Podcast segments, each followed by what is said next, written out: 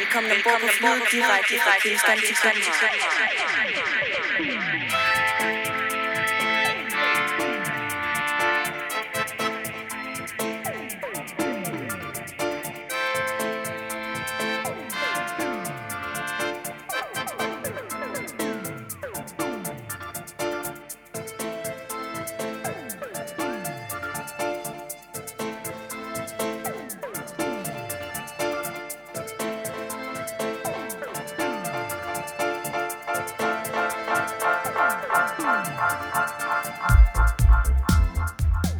Du har tunet dig ind på podcasten Fra Kingston til København.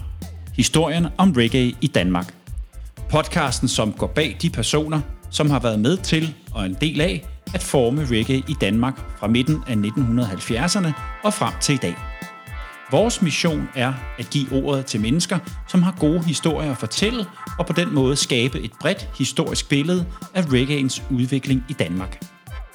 Denne podcast kommer vi til at tale med musikere, sangere, DJ's, selectors, skribenter og journalister, som er og har været en del af dansk reggae-historie. Vi er Jørgen Husum og Lars Larsen. Velkommen til.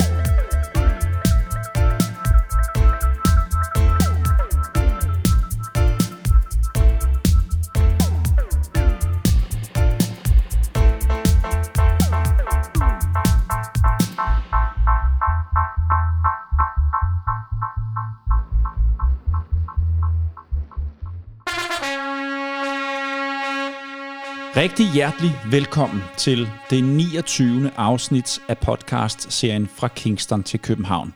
Jeg hedder Jørgen Husum, og jeg sidder vanen tro sammen med min gode ven, selektor og postmand Lars Rofnik Larsen. Velkommen til, Lars. Tak. Vi har som vanligt sigtekornet rettet mod den musik og kultur, som vi mener ikke blot er en fantastisk musik, men er en musik, som gør en forskel i verden. En musik, som rummer og udtrykker alle aspekter og følelser i livet, og derfor er den altid nærværende og relevant. Med denne podcast ønsker vi at hylde alle de mennesker, som gør et kæmpe stykke arbejde for at udbrede reggae, og vi håber at bidrage med at tænde en lille gnist hos de næste, der står på spring for at føre reggaeens budskaber videre.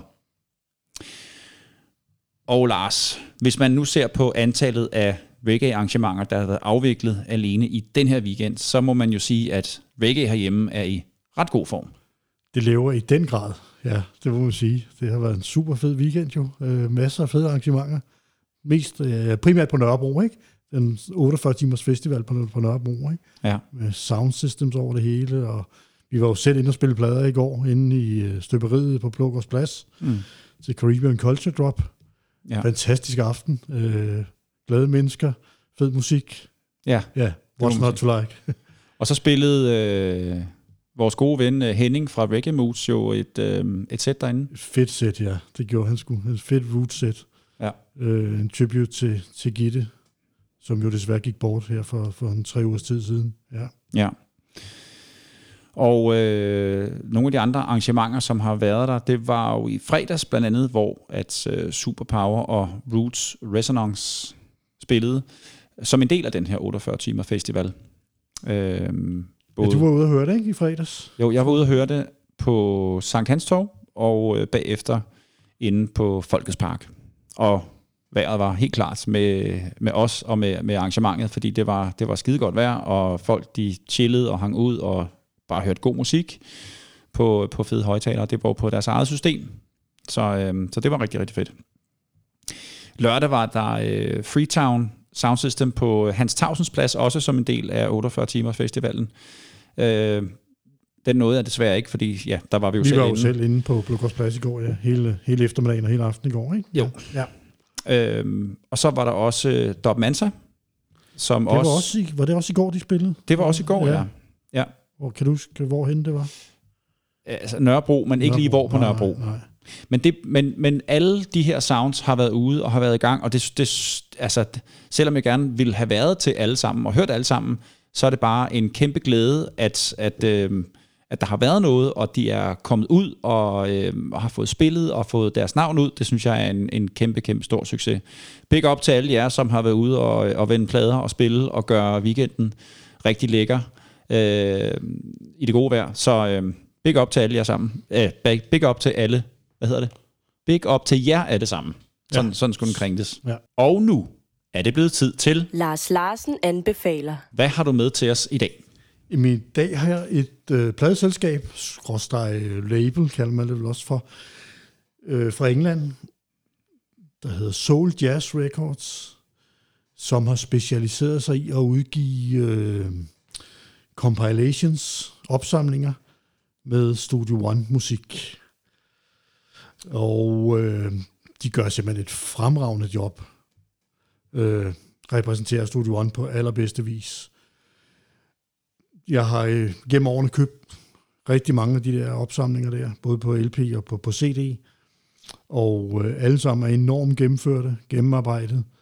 Ligesom at tilfælde er med, som vi nævnte i en tidligere podcast, det label hedder Dr. Bird, hvor de virkelig gør noget ud af udgivelserne øh, med øh, de der booklets eller indlæg, der er i CD'erne og i LP'erne, hvor der er masser af information, musikere, hvem, hvem der har produceret billeder af, af kunstnerne og billeder af plader, billeder af Studio One og så videre. Så de gør et fremragende job ved at, at få genudgivet en masse øh, fede Studio One ting.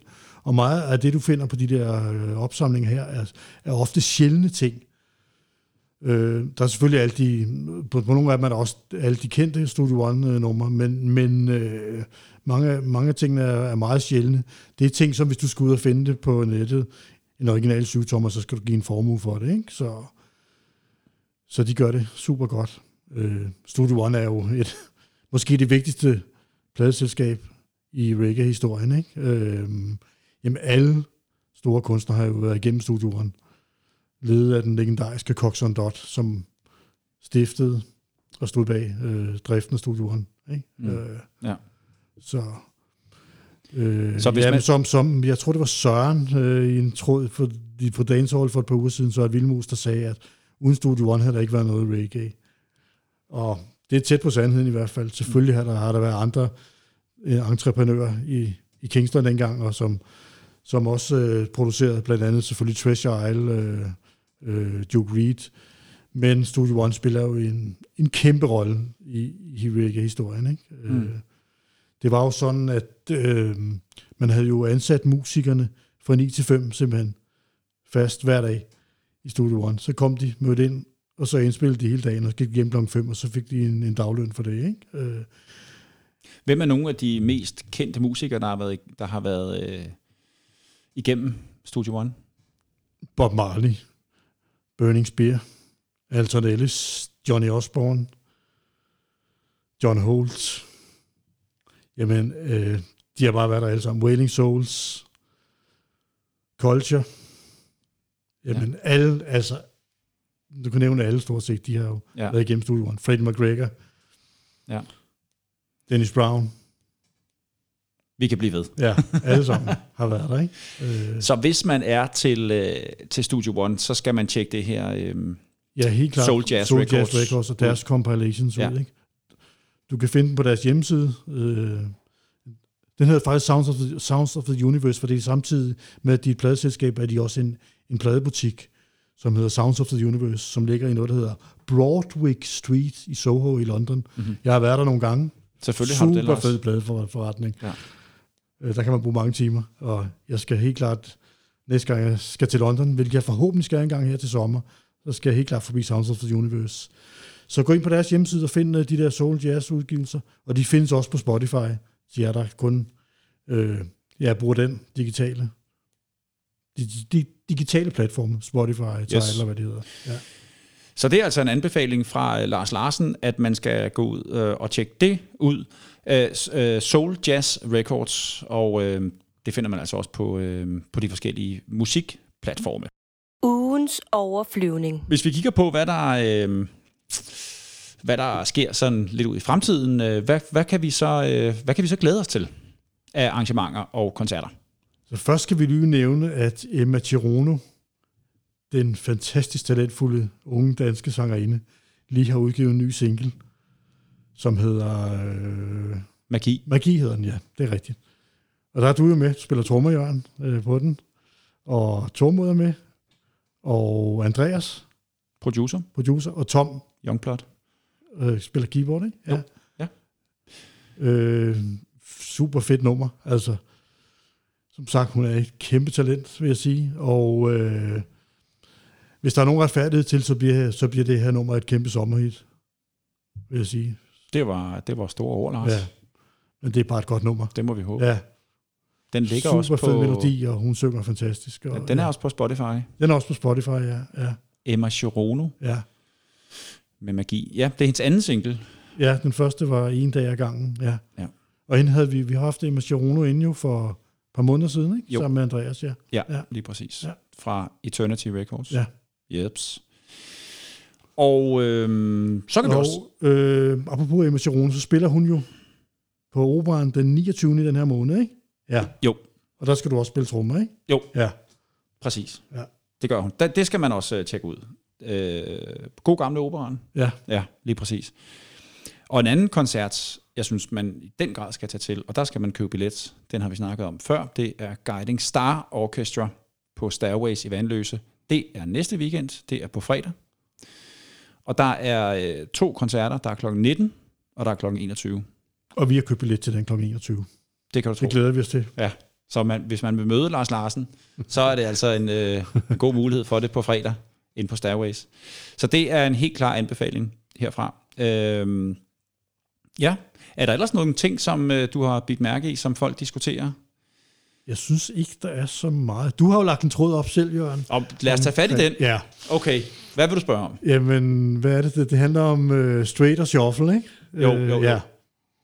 Mm. Og det er lidt for teknisk for mig, for, så jeg kan sige noget om det. Så, så dig som er tromslag, du må kunne forklare mig lidt om, hvad det går ud på. Ja, ja det, det, er, det, det, er, det, det er sgu svært at forklare, altså. Men der er jo to... Øh, øh, i, i, i, du kan spille en, en straight øh, rytme, eller du kan spille den i shuffle. Shuffle, det er også den, man sådan lidt kalder på tirsdag, ikke? Og så kan man øh, spille en straight, som er... Ja. Og det er sådan de to feels, der ligesom er.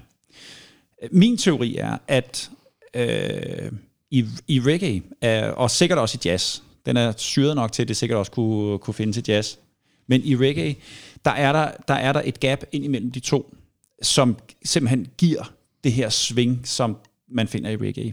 Det vil sige en, en, en, øh, en, øh, en, en vibe, som er imellem straight og shuffle.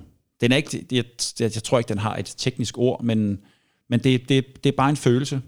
Du kan for eksempel, og jeg har hørt det i masser af reggae-sange, at øh, det, er en, det er instrument, som har mange underdelinger. Det kan være en hi-hat for eksempel. Øh, den, den er meget tydelig i sin, øh, om den spiller en straight feel eller en shuffle feel. Og en shuffle feel alene, den kan, du, den kan du spille meget markeret, eller du kan spille den lidt mere løst. Men øh, imellem de to, der er altså også en verden, og det, og det er der, det hele ligger. Og der, har, der er masser af eksempler på, at der er en hi-hat, som spiller en, øh, en shuffle, for eksempel. Mens, men de andre, eller nogle andre instrumenter, de ligger der som, øh, ja, som shuffle. Så hi-hatten spiller straight, og de andre instrumenter, nogle af de andre instrumenter, instrumenter spiller shuffle. Så du får det her mix imellem de her to. Så, så, så det, bliver ikke så det bliver ikke så stilrent. Og jeg tror, det kommer fra...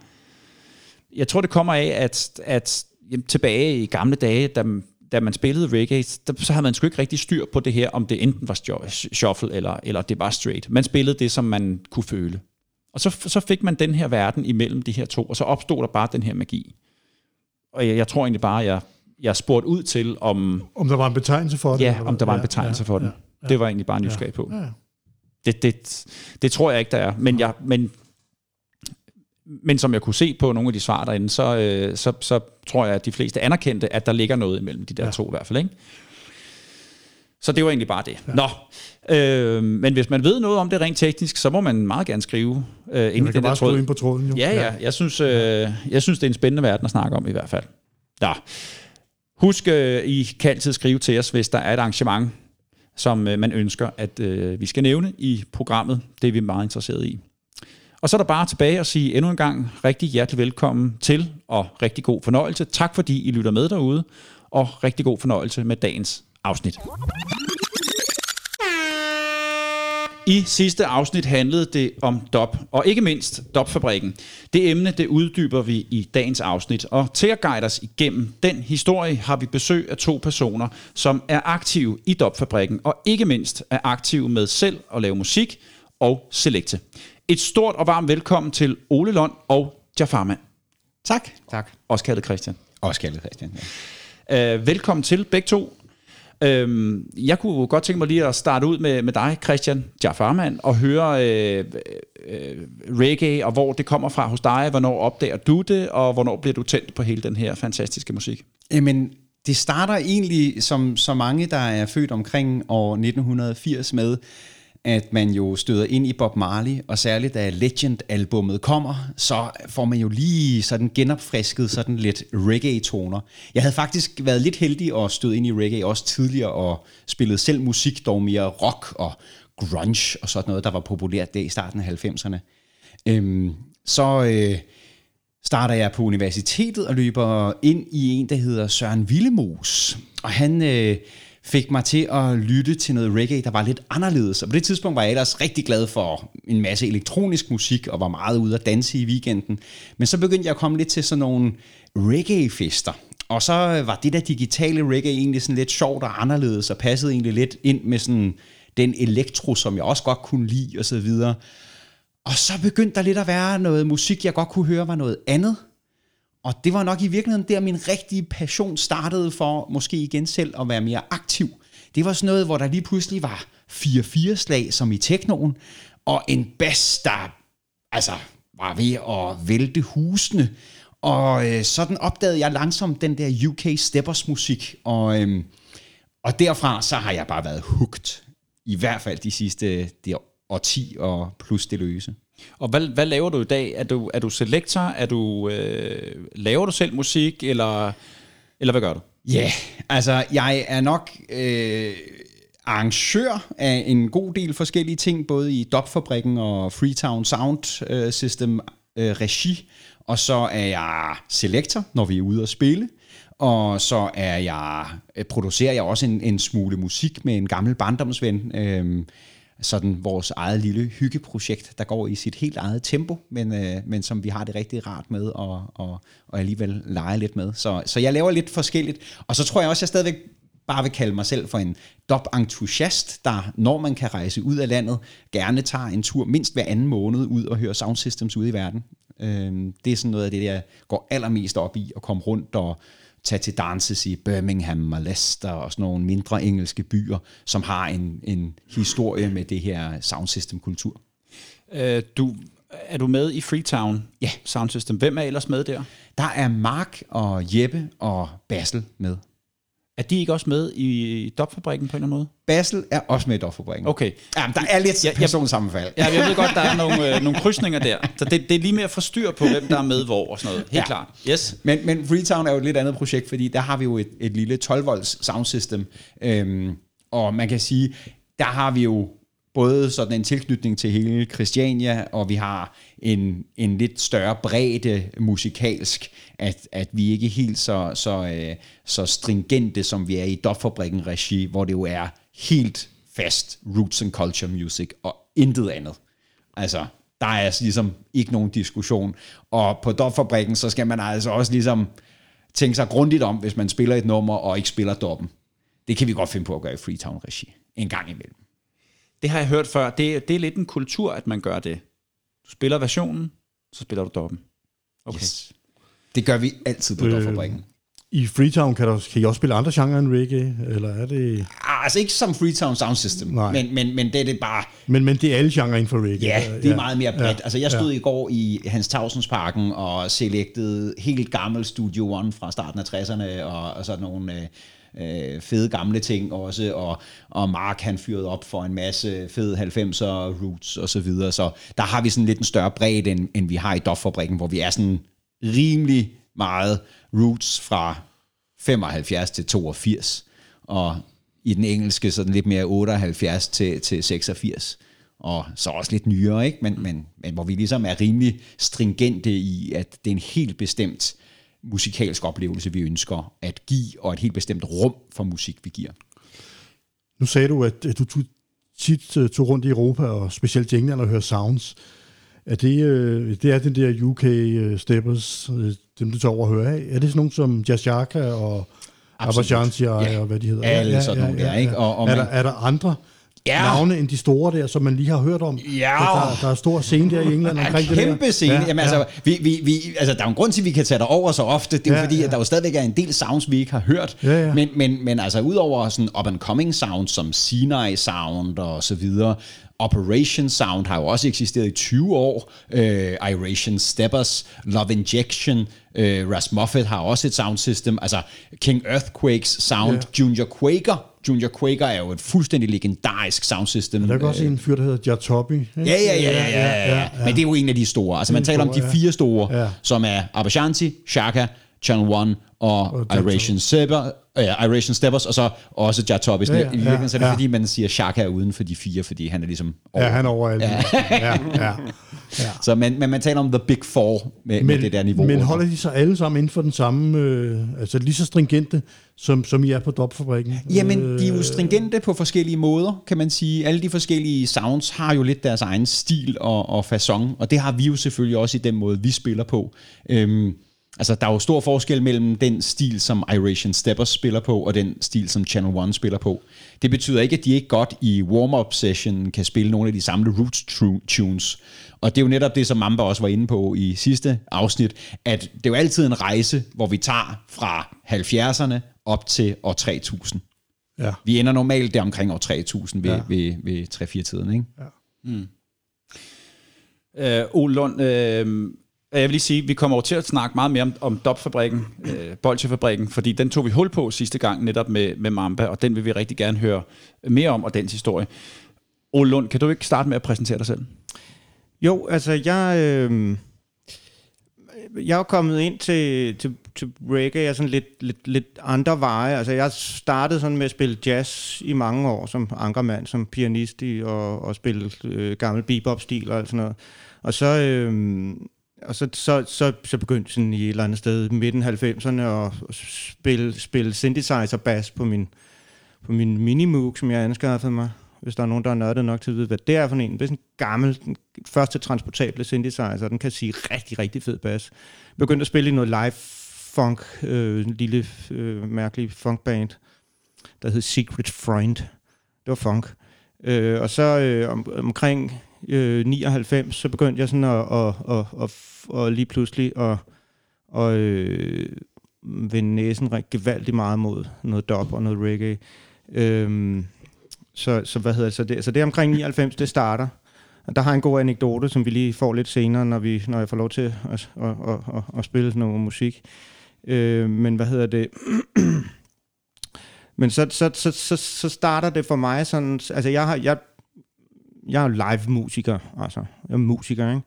Øh, og, og det har hele tiden været spille tingene live, der sådan har været mit, øh, der fascineret mig meget, og, og jeg er den der, du ved, som så mange andre har jeg altid hørt Bob Marley og været fuldstændig vildt fascineret af, af, af, af den der rytmegruppe og sådan noget, og, og, og, og, og, dy, og også både Altså det er det der, der virkelig har fang, det der virkelig fanger mig ved reggae, det, det, det, det, det, det er de der rytme, rytmegrupper, der virkelig, virkelig kan groove igennem.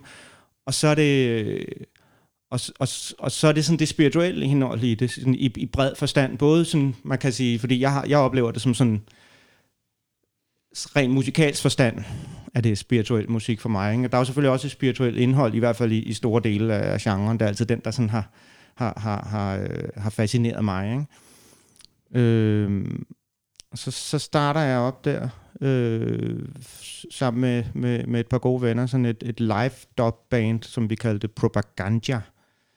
Det kan jeg godt huske. Øh, Navnet på i hvert fald. Ja, ja. Der, der, øh, og der kørte vi nogle år, der, det, det var sådan det, det første halvdel af nullerne, kørte vi det der Propaganda. Øhm, Var det, var det dop? det var dub, ja. Det var dub, øh, spillet, spillet med live band. Øh, og det var ikke noget, vi fandt senere ud af, det var der andre, der gjorde, altså det anede vi ikke på det tidspunkt, altså. Øhm, Altså, hvor mange var I? Hvor mange musikere var I der? jamen, vi, start, vi, var, vi var sådan en kernegruppe på tre mennesker, ikke? Så det vil sige, Øh, hvad så- så? så- trommer og keyboard? Så eller? jeg, jeg, jeg, jeg, jeg spillede bas og, og, og, og styrede en mixerpult med, med, med, med venstre hånd og spillede bas med højre hånd.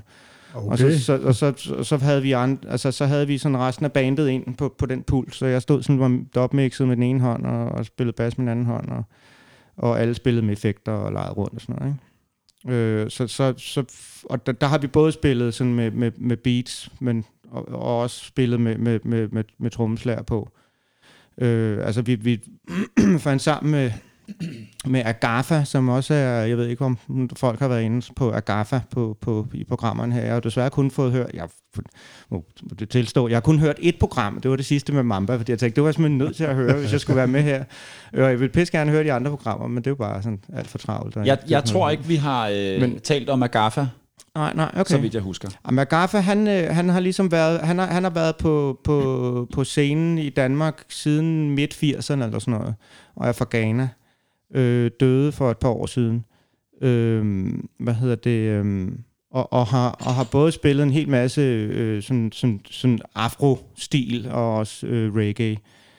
Øh, og ham øh, startede jeg så meget med nært musikalsk samarbejde med der i starten af nullerne, og, og, og fortsat med det i mange år nu.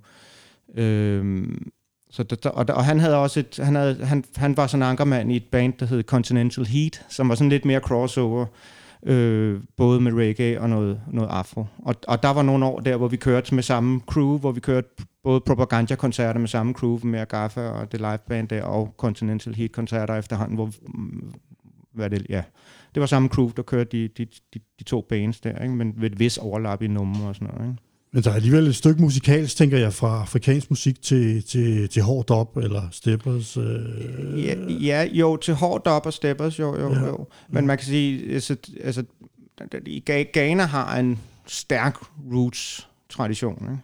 meget stærk, øhm, som jeg jo ikke kender så meget til.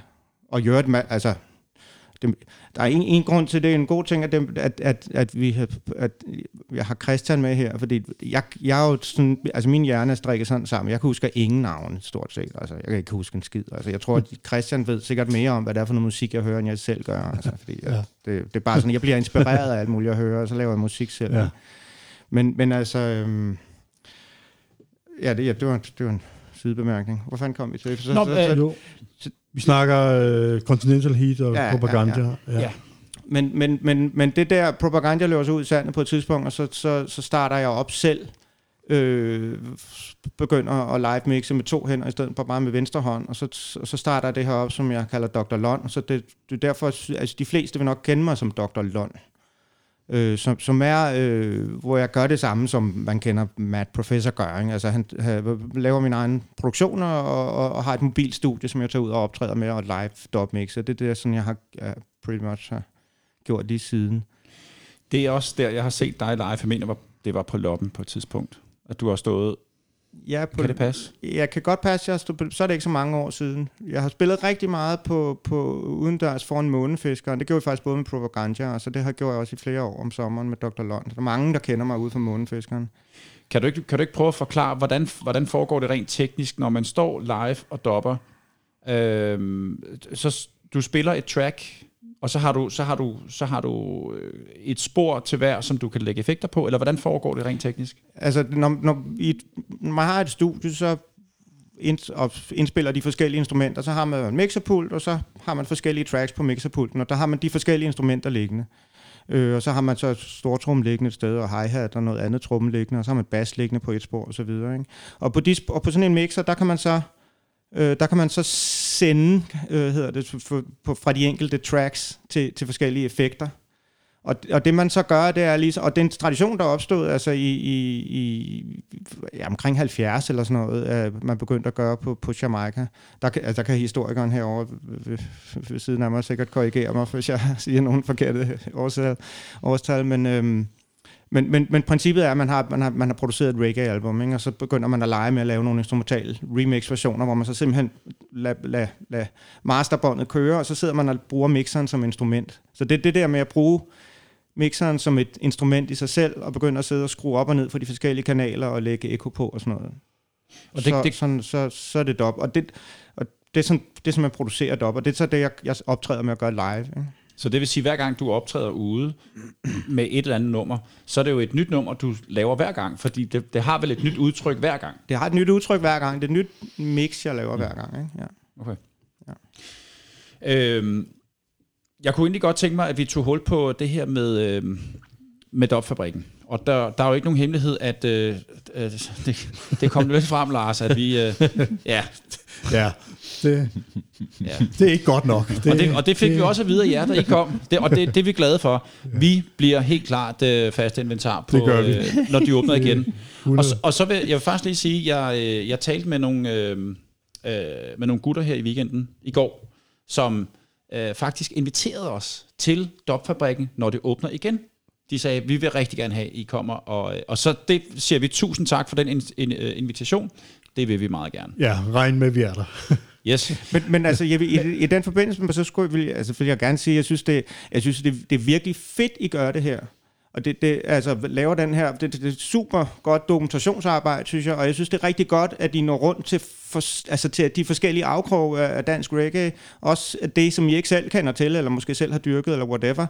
Øh, det, det, synes, det, synes jeg, det synes jeg er skide godt, altså. Og det er jeg glad for, at du siger, Ole, og, og fordi jeg har haft snuden i min del af genren i rigtig, rigtig mange år, og det har du også, ja. Lars. Ja. Og, og det gik op for mig, at, at der, vi er en genre, der hedder reggae herhjemme. Så er der nogle fraktioner i det. Der er nogen, der er til dub og steppers, der er nogen, der er til roots, der er nogen, der er til uh, livespillet musik.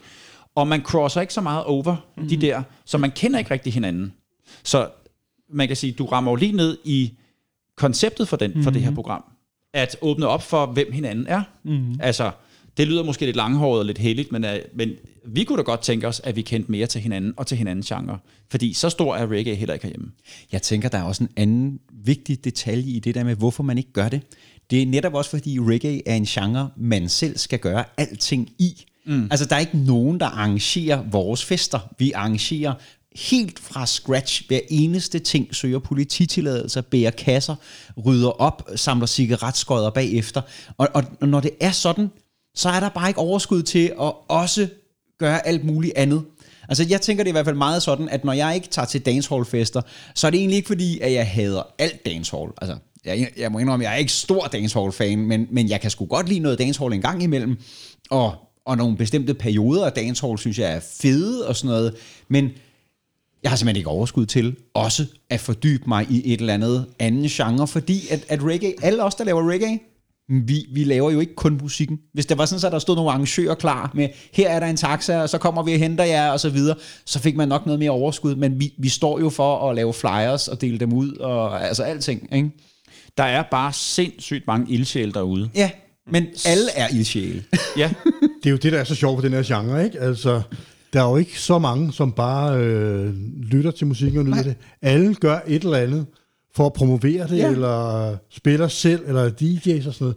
Man bliver simpelthen så fanget af det, så man simpelthen må, må brede det ud, ikke? Ja. Altså, det, ja. Ja. ja, nu skal vi passe på, at det ikke bliver til et fælles kram. det er det, Ej, det kunne vi da godt. ja. øh, jeg kunne godt tænke mig at tage hul på, på godt, dopfabrikken. Godt, igennem det, ja. ja. øh, nej, dopfabrikken. Øh, kan, kan I ikke fortælle om historien omkring dopfabrikken? Det må Ole starte, fordi han var med før mig. Ja, det må så blive mig, der startede, eftersom det var mig, der startede Doffabrikken. Øh, hvad hedder det? Altså, det, det var så...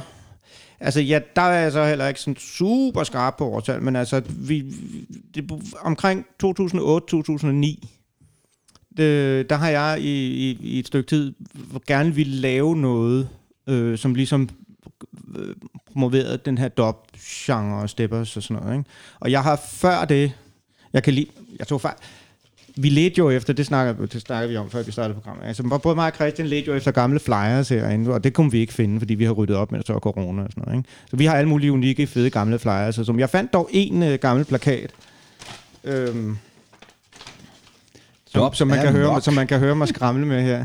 Så den, den, det, det, hedder, det, det, var sådan, det var sådan et arrangement, jeg lavede. Øh, der, der blev lavet to af dem, Dop Amok på støberiet. Øhm, Ej, det er fedt. Det hvor, er... hvor, hvor, og det, og det, var, det var sådan absolut, det, altså det var, det, var, det var så i samarbejde med en, en, en, en fyr, der hedder Lars, som havde noget, der hedder Dub, Corp, øh, Dub Broadcasting Corporation Sound System, en fyr fra Helsingør, som lavede også nogle, var faktisk noget af det, altså en af pionererne inden, inden for, for, for, for, for, for sådan at prøve at promovere noget, noget UK's Øh, style, dub dub, style, ja, ja, ja, ja. ja. Så det, det, gjorde, det gjorde han helt i starten af nullerne der, ikke? og der kan ikke have været meget, altså det må have været Unity, Andreas der, og, og, og Lars der i Helsingør. Så, som var de noget. eneste stort set. Det er i hvert fald var lige, hvad jeg kender ja. til. Ikke? Ja. Hvornår, den her, Øhm. hvornår den her plakat fra? Ja, det må være fra 7 eller 8 eller sådan noget. Det er med øh, Dub, nej, Rob Vibration og med Dr. Lund, og så er det Lyrical The Miracle, Patrick, Ja, ja, Ja. ja. Patrick, ja. og Jaturban. Ja. Ja. Ah, den er fed. Som, og som det var meget sjovt, altså fordi det er Lyrical, ja, Lyrical The Miracle og Jet Turban, de har været med på alt muligt mærkeligt. Altså, der, der var ikke mange i, i, i, på scenen, der ikke har været inde over dem, eller på, på, Hvor de ikke har været med. Krydset ja. med dem på en eller anden tidspunkt. Ja. Ja. Ikke?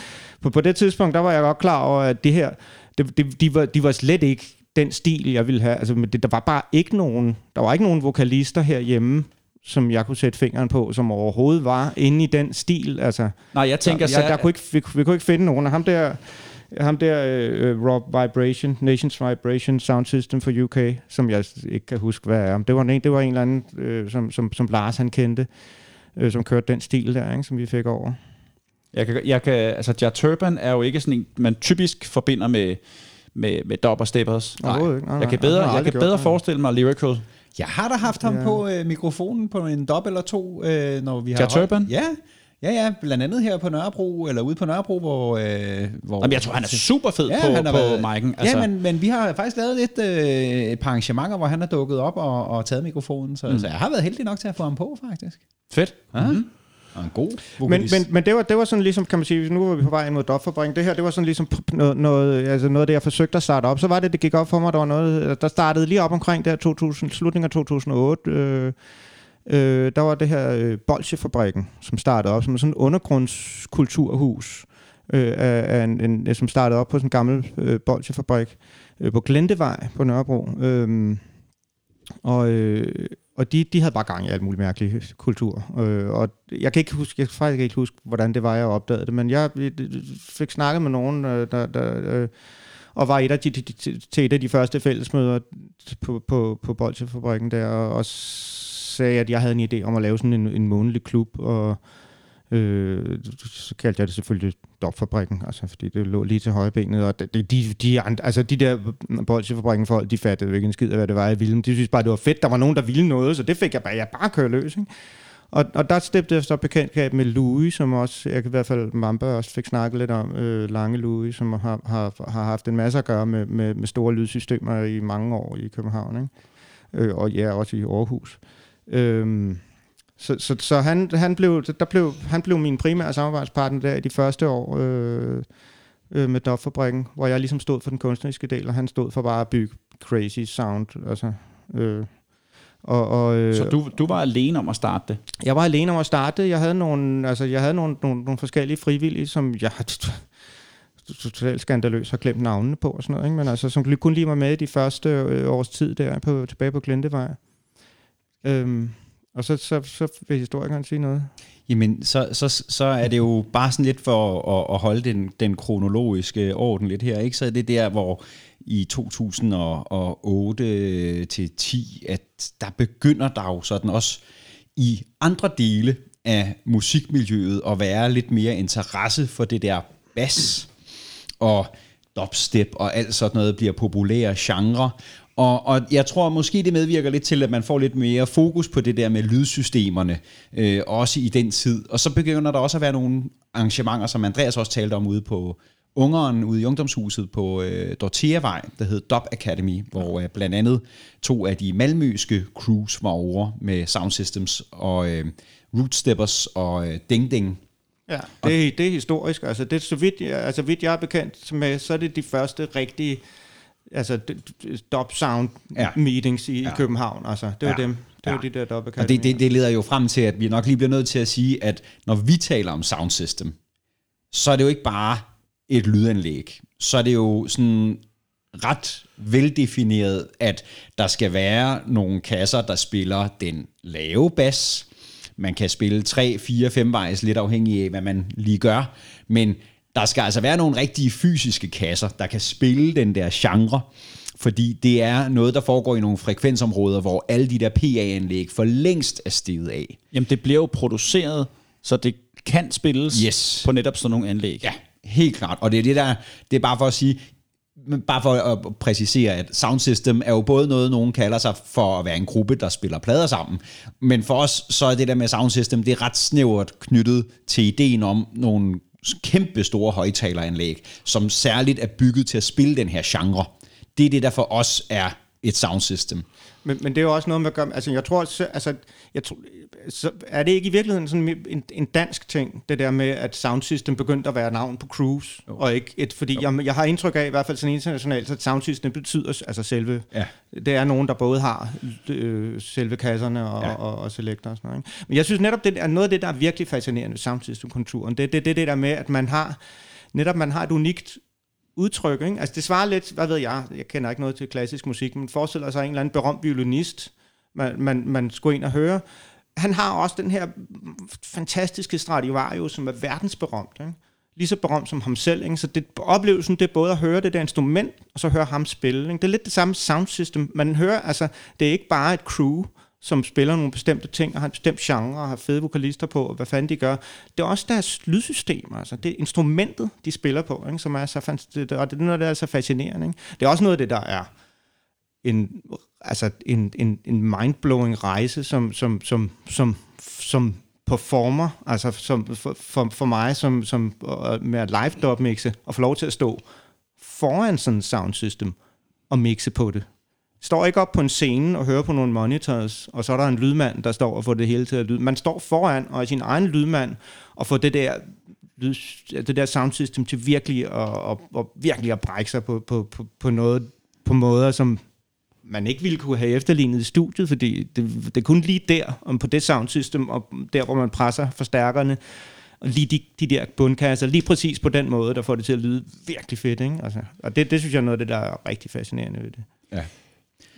Du snakkede om, øh, at, at du tog til de her fælles øh, møder på Dopfabrikken, startede derop, fik nogle, øh, nogle venner med, som var med i, i et års tid, og så begynder selve Dopfabrikken altså at køre derfra. Hvor er vi henne årstalsmæssigt? Ja. Altså Dof, Dof-fabrikken, første Dof-fabrikken er slutningen af 2008, start 2009, sådan noget den stil. Ikke? Altså vi, vi, vi shoesede os frem til, vi holdt øh, 20 års jubilæum i, i Ja, 10 januar. års. 10, nej, og 10, 10, 10, ja. Ja.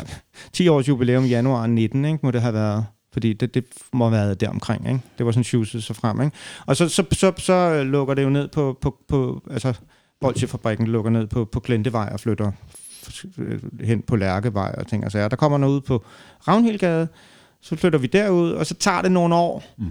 hvor det kører sådan lidt on-off. Altså, Doffabrikken har fra starten været sidste lørdag i hver måned, i de måneder, hvor vi kørte. Altså, der har altid været sommerferie og sådan noget, ikke? Men øh, der, der kom nogle år der, hvor det ikke kørte fast, og så begyndte vi at køre fast igen ude på Ravnhildgade med, med stort system sidste lørdag hver måned. Og det er der omkring, hvor Christian kommer ind i billedet Det er også. der, vi møder hinanden netop ja, til de her første sound meetings med sound systems i København. Så finder vi ud af, at vi begge to har den der kæmpe passion for de her ægte sound systems, der lyder på en helt anden måde. Og øh, der begynder min rejse også sådan ind i den der genre rigtigt. Øhm, og vi, vi møder hinanden på dansegulvet foran baskasserne, og aftaler Ja, til, til Dub Academy. til snakket Academy. til, Og, og, Det øh, lyder helt romantisk. Jamen det er helt klart, det er, altså, og, og jeg har, ja, men der er mange af sådan nogle der historier med at møde folk foran de der baskasser, fordi det, det, ja. det indikerer jo en særlig passion og tilgang til ja. det her. Og der, der mødes vi og, og øh, udveksler telefonnumre, og så øh, går vi ellers i gang med at, at arbejde tæt med Louis i det, der så hedder Lydbyg, hvor vi mødes hver onsdag klokken 7 eller 8, Pas. og så bygger vi højtalere og lodder kabler og, og, og, og prøver at håndtere Louis på mange forskellige måder. Øhm, og det er en meget... Øhm, Og eksperimentere og måle ja, og basfrekvenser ja, måler. og alt muligt Ja, nørderi. muligt ikke? skørt. Altså, Stiller kasser op og spiller på dem og finder ud af, okay, hvad kan det, hvad kan det ikke. Øhm, og, og så er det der, hvor der holdes sådan nogle løselige fester øh, on-off, og så fra januar 12. Januar 12, der holder vi sådan en åbningsfest, hvor Ravnhildgade også er klar. Øhm, og det er ligesom, siden da, der har det så kørt faktisk fuldstændig fast sidste lørdag i måneden. Og det ligger stadigvæk på Arnhildsgade. ja, det gør det, ja. Hvornår kommer... Øh, jeg har et indtryk af, at både Andreas og Mamba også er sådan lidt founding father i det her. Hvornår kommer de ind i det? Jamen, Andreas er med der, øh, helt fra starten. Mamba, han fortalte også godt, han joiner først lige øh, sådan lidt inde i det. Øh, jeg tror, han joiner fra maj eller sådan noget der i 12. Ja, øh, altså, men Andreas havde jeg med, fordi jeg fandt, hurtigt, jeg fandt hurtigt ud af Andreas, der, der, der var en. Altså, han var også, altså, han, han var også med på Dobber Mok. Nu kan jeg, det var vist ikke den her, men der var en, den anden Dobber Mok. Øh, der, der, der, der havde jeg Andreas med. Fordi han, det var, det var ham, altså. Der og det var også ham, der spillede til Dub Academy som en Ja, af dem, ikke? Altså, så, så, Så- det, så- han er med. så, så, øh, så, så, øh, og han, og han var, så ham havde jeg også med i Dopfabrik fra starten, men han var ikke med i crewet. Men han kom med i crewet der i, i Ravnhildgade og var med i, det, jeg kan huske, et eller andet år eller to eller sådan noget. Ja. Jeg kan ikke lige huske præcis. Øh, de årstal, Og, hvor vi... og, og, Mam- og Mamba, han kom også med, altså han kom jo, han fortalte sin egen historie sidst der, ikke? Og, øh, han, han, han, øh, der var, der var også, det, det, det, altså grund til, at han kendte mig, det var via noget webradio, det har vi slet ikke været inde på endnu. Øh, Jo, det sagde han jo. ja, det, ja, det var men han med inde på, men vi har ikke været inde Nej, på det. det er rigtigt. Det er rigtigt, der hørte han, der hørte han dig. Ja, eller vi kendte hinanden for det der chatroom, der var omkring øh, webradioen der, ikke? og så fandt han ud af, at da han skulle sk- finde ud af, hvad, hvad, der- hvad, hvad der foregik i København, så fandt han ud af, at så genkendte han det der navn, så var han til Dopfabrikken, og så mødte vi hinanden der. Ikke? Det er jo også omkring de år, hvor at reggae... Det var mågerne. Det, det, er, om, det er omkring de år, hvor at reggae den virkelig piker i Danmark. Omkring 8, 10. Big Stock Røgsystem for eksempel, de, øh, de har jo deres, øh, deres succes der.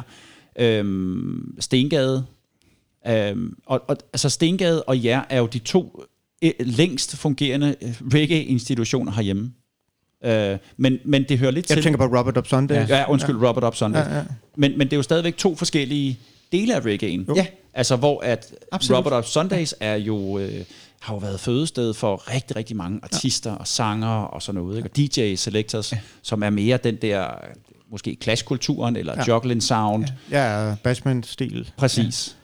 Og, så er der, og så er der så jer. Og det, var, det, det, det så vi også selv, og vi ønskede selv at være det. Altså, og ikke et ondt ord sagt om Robert Up. Jeg, jeg har dog ikke tatoveringen, men jeg tror virkelig, at jeg stod på det dansegulv. Altså, hvert fald 70% af søndagene i en lang årrække.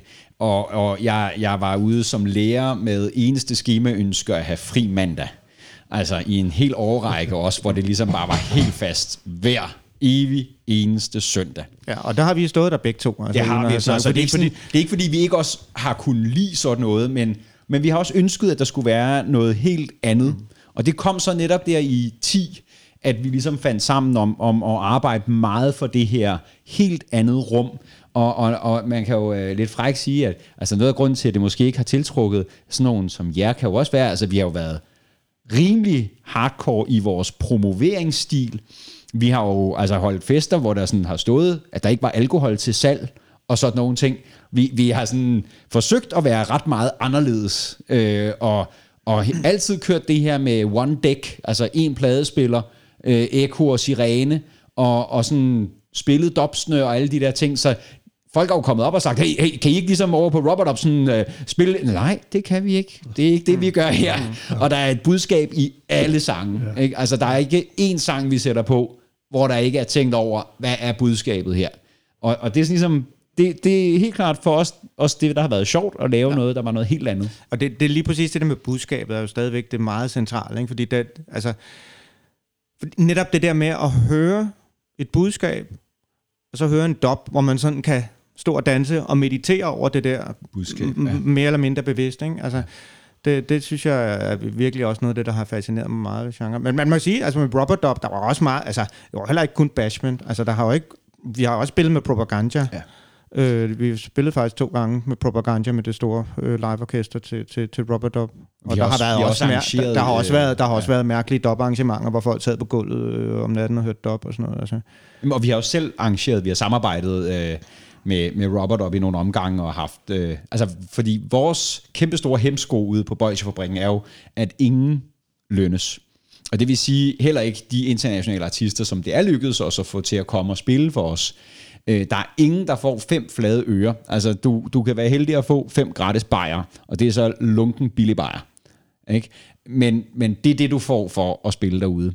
Og derfor har vi også været nogle gange lidt glade for at kunne have folk som Dob Dynasty, altså Alpha Stepper og, og Alpha og Omega øh, på besøg over på, på, på øh, Robert Up og varme op for dem. Øh, bookede Masai Warrior, og mm. vi varmede op også for, for øh, Dub Tears, og altså på den måde har vi jo haft en masse af de allerstørste engelske navne i København, hvor vi som sådan har stået for arrangementet, men så i nogle andres regi, fordi at så har man kunne betale kunstnerne. Så øh, det er jo også sådan en, en lidt, lidt, lidt særlig ting ved, ved hele vores princip, eller vores, vores system derude på, på Bolsjefabrikken, at når der ikke er nogen, der må få fem flade ører for det, så, så, så er det jo selvfølgelig også begrænset, hvor mange internationale sound systems, der lige sådan for 2.500 kroners transportmax kan komme på besøg. Har I selv bygget øh, højtalersystemet på øh, Dot-fabrikken? Nej, ikke selv. vi har været... Men der har, er et fast derude, ikke? Ja, men der er flere forskellige. Altså, ja. det som vi spiller på i de senere år, det som der er på den her flyer, det er det, som sådan det, vi stadigvæk spiller på. Det er fire scoops, der oprindeligt er bygget af Francis til, så vidt jeg husker, til, til hvad hedder han, Oliver? Var det ikke det oprindeligt? Jeg har en eller anden mærkelig idé om, at det var oprindeligt til Oliver, de var bygget, men i hvert fald er de endt på Bolsjefabrikken. Han havde også studie op ovenpå. Hvad er det, Oliver hedder? Top Gun.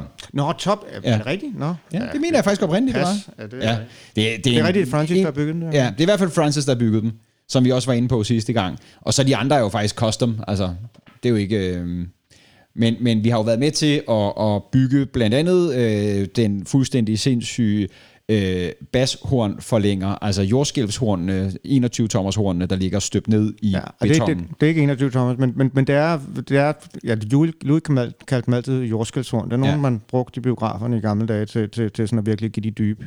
til at få gulvet til at ryste. legenden siger, at, at, at, at man holdt op med at bruge dem, fordi bygningerne begyndte at slå ravne. Men, men i hvert fald, der, der, der, ude på, på, på Ravnhildgade, der, der endte vi med at bygge... Øh, der har vi bygget, hvor mange? Der må være otte af de der. Ja, ind Øh, og de, de, by, de er simpelthen støbt hen over gulvet i, i, i en hornforlænger, der er støbt i beton øh, inde i den store sal på Ravnhildgade. Ikke? Og det der, det, det, det der lyd, altså jeg har aldrig nogensinde mødt et lydsystem, der spille så dybt. Altså Nej. det kan spille 20 hertz fuld on, altså. Og det har Men- faktisk men- været og det, fået det- folk til at komme gratis og spille, fordi de kunne få lov til at høre det der. Ja, men det, det, det er sindssygt, ikke? Og, og, det, og det bruger vi næsten aldrig, fordi der skete jo så det interessante, at, at fordi, altså, ja, det er jo så, Bolsjefabrikken har, har, har, har, har, hvad hedder det, fået lov til at bruge de her lokaler i Københavns Kommune, og, og Københavns Kommune ved godt, at der foregår undergrundsting og buh her og sådan noget, ikke? Så har de så fundet på, at de skulle bygge boliger sådan lige, lige op til. Altså jeg tror, at 50 meter væk fra et store sal, der, der, der er boliger.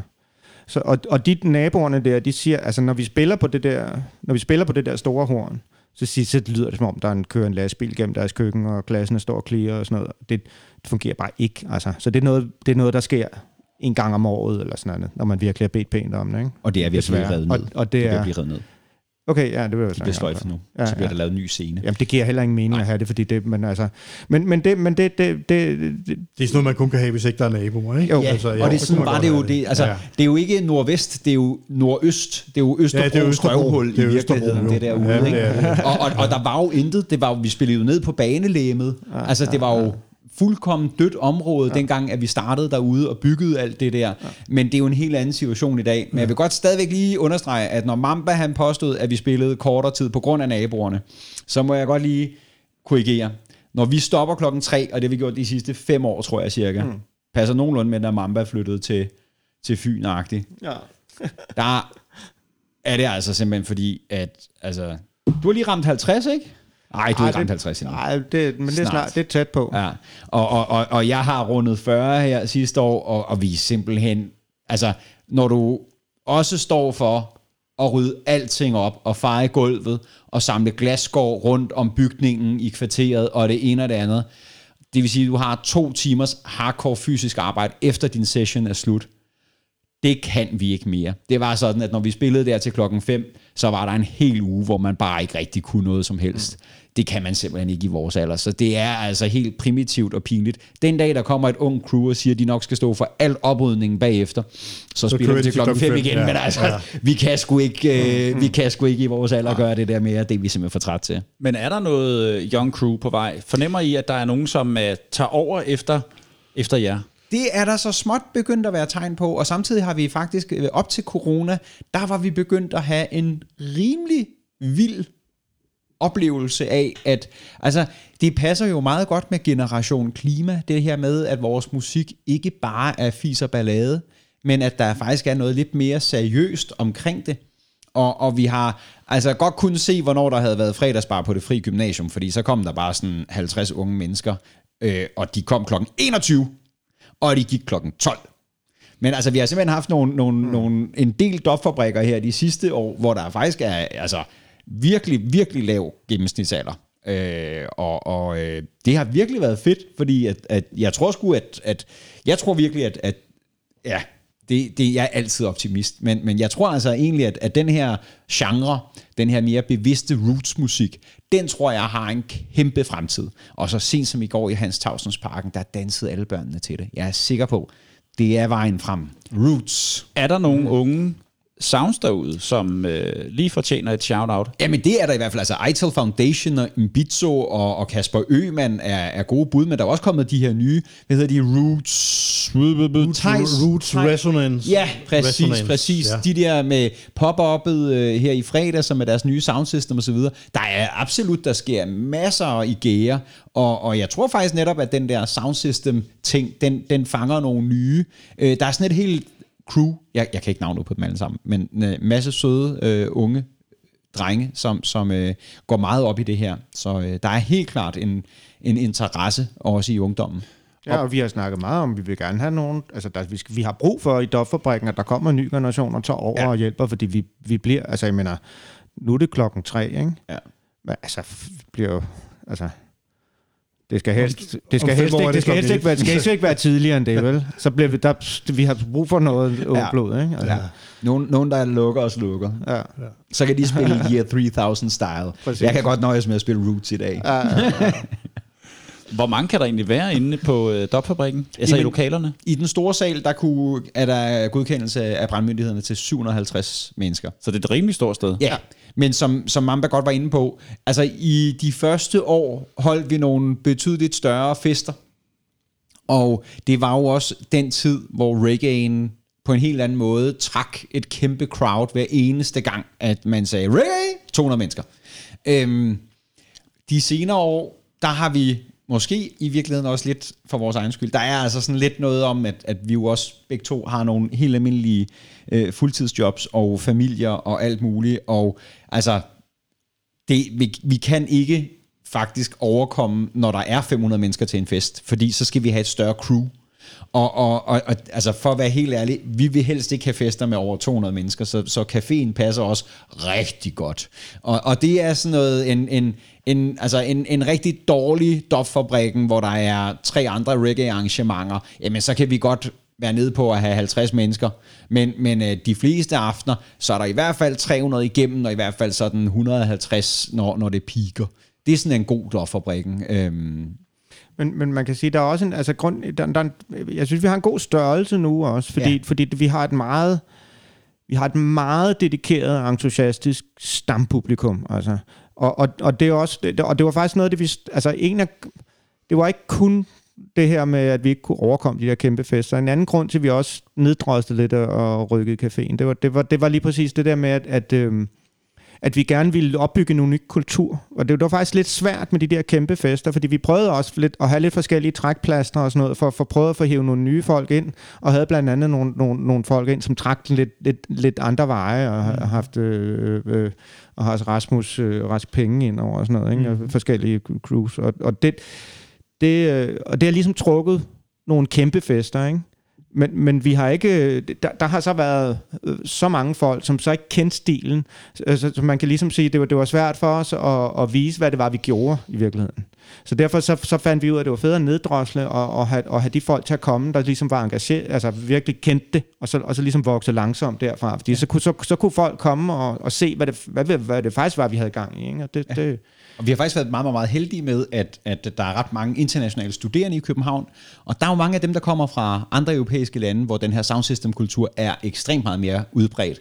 Så, så, så det er sådan et, at, at vi kan være heldige, at der et år lige er et crew fra Spanien, som kommer hver eneste fest fra september, hvor studiet er startet, og frem til sommerferien, mm. så er det der bare alle de samme 5-10 mennesker hver eneste gang, og de ved præcis, hvordan man gør. De ved, mm. hvad det er, der er pointen med, med det, vi laver, og, og, og med til at skabe sådan en kultur. Og faktisk, jeg, vil også godt, jeg troede egentlig, du ville gå en anden vej, fordi noget, vi jo allerede har været lidt inde på, vi er altså også begge to virkelig ikke til fulde mennesker. Ja, altså det er det vi er faktisk det. virkelig ikke. Vi er ikke særlig glade for at være sammen med fulde, irriterende mennesker, der ikke kan finde ud af at styre sig. Og, og de smadrer, og det er ikke sjovt. Og der er altså en stor forskel på at stoppe klokken 3 og stoppe klokken 5. Ja. Fordi dem, der fortsætter fra 3 til 5, det er bare noget lort. Ja. Og det er bare irriterende mennesker, som man så bruger en halv time på at smide ud bagefter. Mm. Og som smadrer flasker og efterlader 15 halvåbne øl, som man skal stå og smide ud. Altså hold kæft, mand, jeg gider ja. ikke det der. Det, det er mit liv alt for kort til. Så det har mm. faktisk også været for at, at spare os selv for den der mm. ting med det der, fordi vi vil noget andet med det. Vi vil, altså, vi, vi, vi har nogle gange, som sagt, kørt uden alkohol, og det har både været, fordi vi ikke har fået bestilt, men det har simpelthen også været, fordi at vi, vi er faktisk meget lidt til den der mm. sanseløst berusede festkultur. Vi synes på Doffabrikken, at det er simpelthen så fedt at dyrke musikken og dansen og meditationen, og det er det, der ligesom skal være et fællesskab om. Ja, og man kan sige, at der er rigtig meget der er rigtig meget festkultur i København, kan man sige. Som er, altså nu kører vi conscious, ikke? Conscious stil kalder man det tit. Ikke? Mm. Og, og der kan man sige, at der er meget festkultur, der er virkelig mere unconscious, altså ja. drikke sig selv bevidstløs og, og, og høre, høre musik. Ikke? Og, og det er den anden retning, vi prøver at gå. Ikke? Altså. Nu kunne jeg faktisk godt tænke mig, at vi hører noget musik. Noget af det musik, som I har haft med. Ole, kan vi ikke starte med dig? Øhm, du talte, eller nævnte tidligere, et nummer, som har haft en stor betydning for, at du begyndte at høre den her genre, og som øh, lagde grundlaget for, at du kom ind i DOP og så videre. Du har valgt et øh, Burning Spear-nummer. Kan du ikke prøve at fortælle, hvad vi skal høre? Jo, altså, så får vi lige anekdoten. Det er så, øh, altså, det var så dengang, for at spole tilbage, hvor, hvor jeg så startede Propaganda. Øh, og det gjorde jeg sammen med, med en fyr, der hedder Martin, øh, som, som, som desværre døde sidste år. Men han, øh, han øh, der i 99, der var det, jeg tror, jeg var havnet inden for en øh, øh, øh, Hyde Parks båd ude på staden, og havde hørt et eller andet. Jeg tror, det var en Morgan Heritage øh, øh One Rhythm, den var på det tidspunkt, og, og, og fandt ud af, jeg var, jeg, på det tidspunkt var jeg godt klar over, at der skete noget andet end Bob Marley, og der må, var, var noget, man skulle undersøge. Så tænkte jeg, det, det, det lyder helt anderledes, det skal jeg prøve. Og så fandt jeg Hyde Park butik og sådan noget, og begyndte at købe. Og så det er en af de første album, jeg købte, det var så øh, Marcus Garvey-albummet med Burning Spear. CD-albummet, der er både øh, øh dub, øh, altså der, der lavede man på det tidspunkt dub LP'er.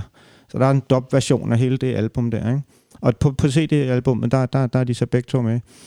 Øh, og der, der tænker jeg, der er min gode ven Martin, der er som guitarist, øh, ham tænker jeg, han ville prøve til at overtale til at prøve at spille. Jeg synes, vi skulle prøve at spille noget reggae. Altså, jeg havde overhovedet ikke dop i, i, på, ind på radaren overhovedet på det tidspunkt. Jeg tænkte bare, vi skal, det her, de, vi skal spille nogle af de her fede grooves. Altså. Og så, øh, så havde jeg fået, så, så, så var der, så, så ville jeg prøve at spille nogle af de der numre for ham, øh, for det Burning Spear album, blandt andet øh, Slavery Days. Øhm, det var det, jeg tog med, ikke? Jeg skal lige huske. Øhm, og så, øh, og der, der havde jeg godt lidt smålyttet til de der dub-versioner, og havde egentlig bare registreret, at det var vildt underligt. Men, og det, det sagde mig egentlig rigtig noget. Øh, vi hørte ikke rigtig efter, faktisk. Men, men jeg havde opdaget en ting, det var, at man kunne høre de enkelte øh, øh instrumenter for, sådan, for sig. Øh, Øh, så derfor spillede jeg først øh, vokalversionen for Martin der, og det synes han også var meget fedt, at vi skulle lave reggae-album, det var, eller reggae-band, og det var også meget sjovt. Og så, så, så nu, nu skal du lige prøve at høre, nu hører vi lige den her version, så kan du høre guitarfiguren, ikke? Øh, så spillede jeg dub-versionen af den der, ikke?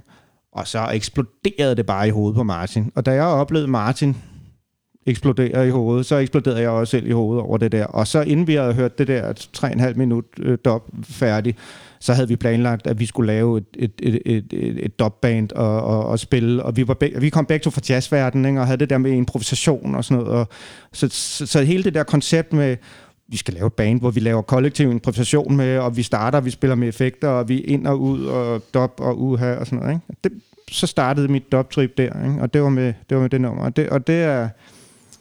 Ja, så, så, så, så det er derfor, jeg spiller det. Det er mest, fordi der er en anekdote om det.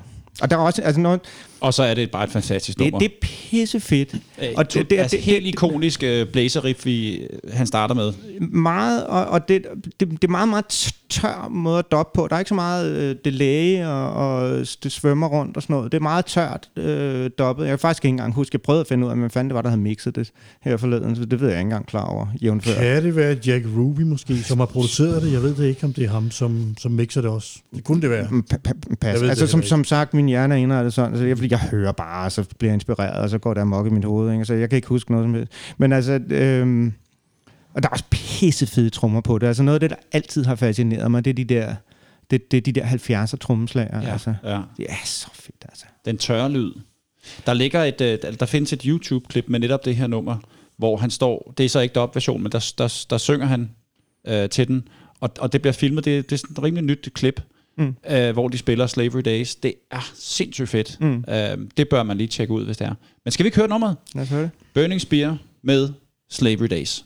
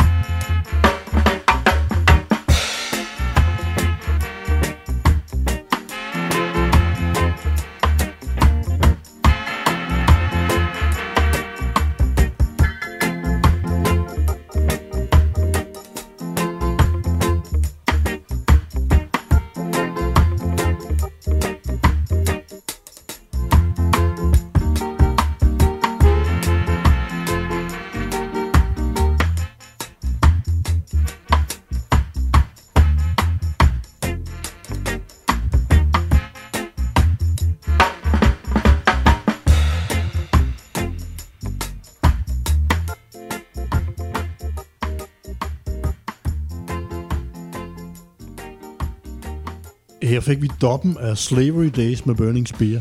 Og vi sad jo lige før og var lidt i tvivl om, hvem det var, der havde mixet det her.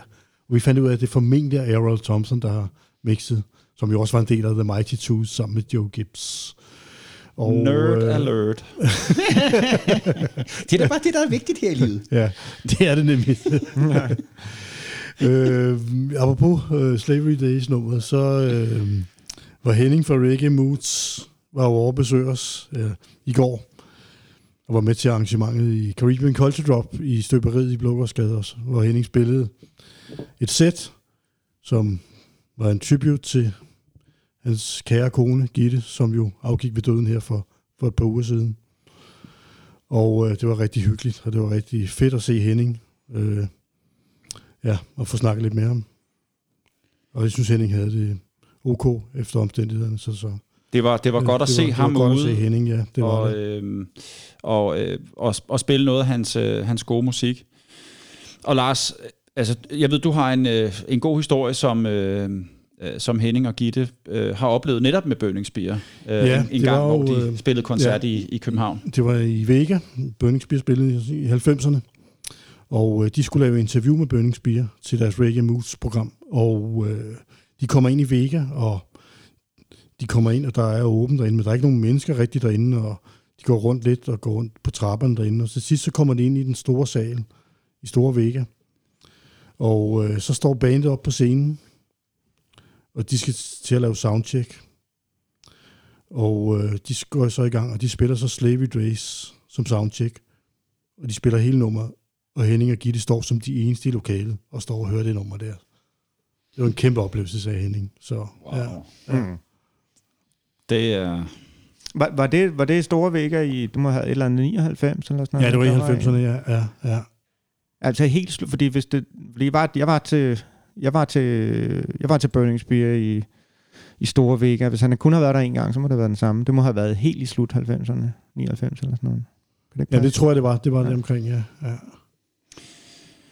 ja. Øhm, Ole, kan du ikke prøve at sige noget om de artister, som I har, lige, som I har haft øh, med på jeres... Øh, eller haft, som har været igennem jer, så at sige. Fordi I har haft en del at gøre med nogle artister. Øhm, hvem har det været, blandt andet? Jamen altså, hvis man nu... Altså, vi har haft mange forskellige igennem Dopfabrikken, ikke? Forskellige mennesker, der har haft stor betydning for Dr. Lund. Dem, hvis vi lige kan tage dem, altså så har det været som Agafa, som jeg nævnte før, som jeg har også udgav et album med i 2010. Øh, CD-album, som man også, jeg tror, burde kunne finde på Spotify og sådan noget. Som jeg har tjent, jeg ved ikke, 1 kroner 75 på, eller sådan noget. For Spotify, det er helt vildt. øh, Hvad, hvad hedder det, siger du? det? A- Agafa, og hvad hedder Aga- albumet? Ag- Ag- ja, Dr. Lund featuring Agafa, og albumet hedder... Skal jeg lige huske, hvad han det album hedder? Øh, Love? Et det eller hedder andet? det Rise, Rise Up. Rise Up and Love hedder det. Ja ja. Rise Up and Love. Øh, så, så, så, så, der, så er der Gaffa, og så er der en anden, jeg har arbejdet rigtig meget sammen med, som er Kaf. Øh, Kaf, øh, The Lion, Kaf Thor The Lion, lidt forskelligt. Kaf Eye, lidt forskelligt, hvad han lige kaldte sig.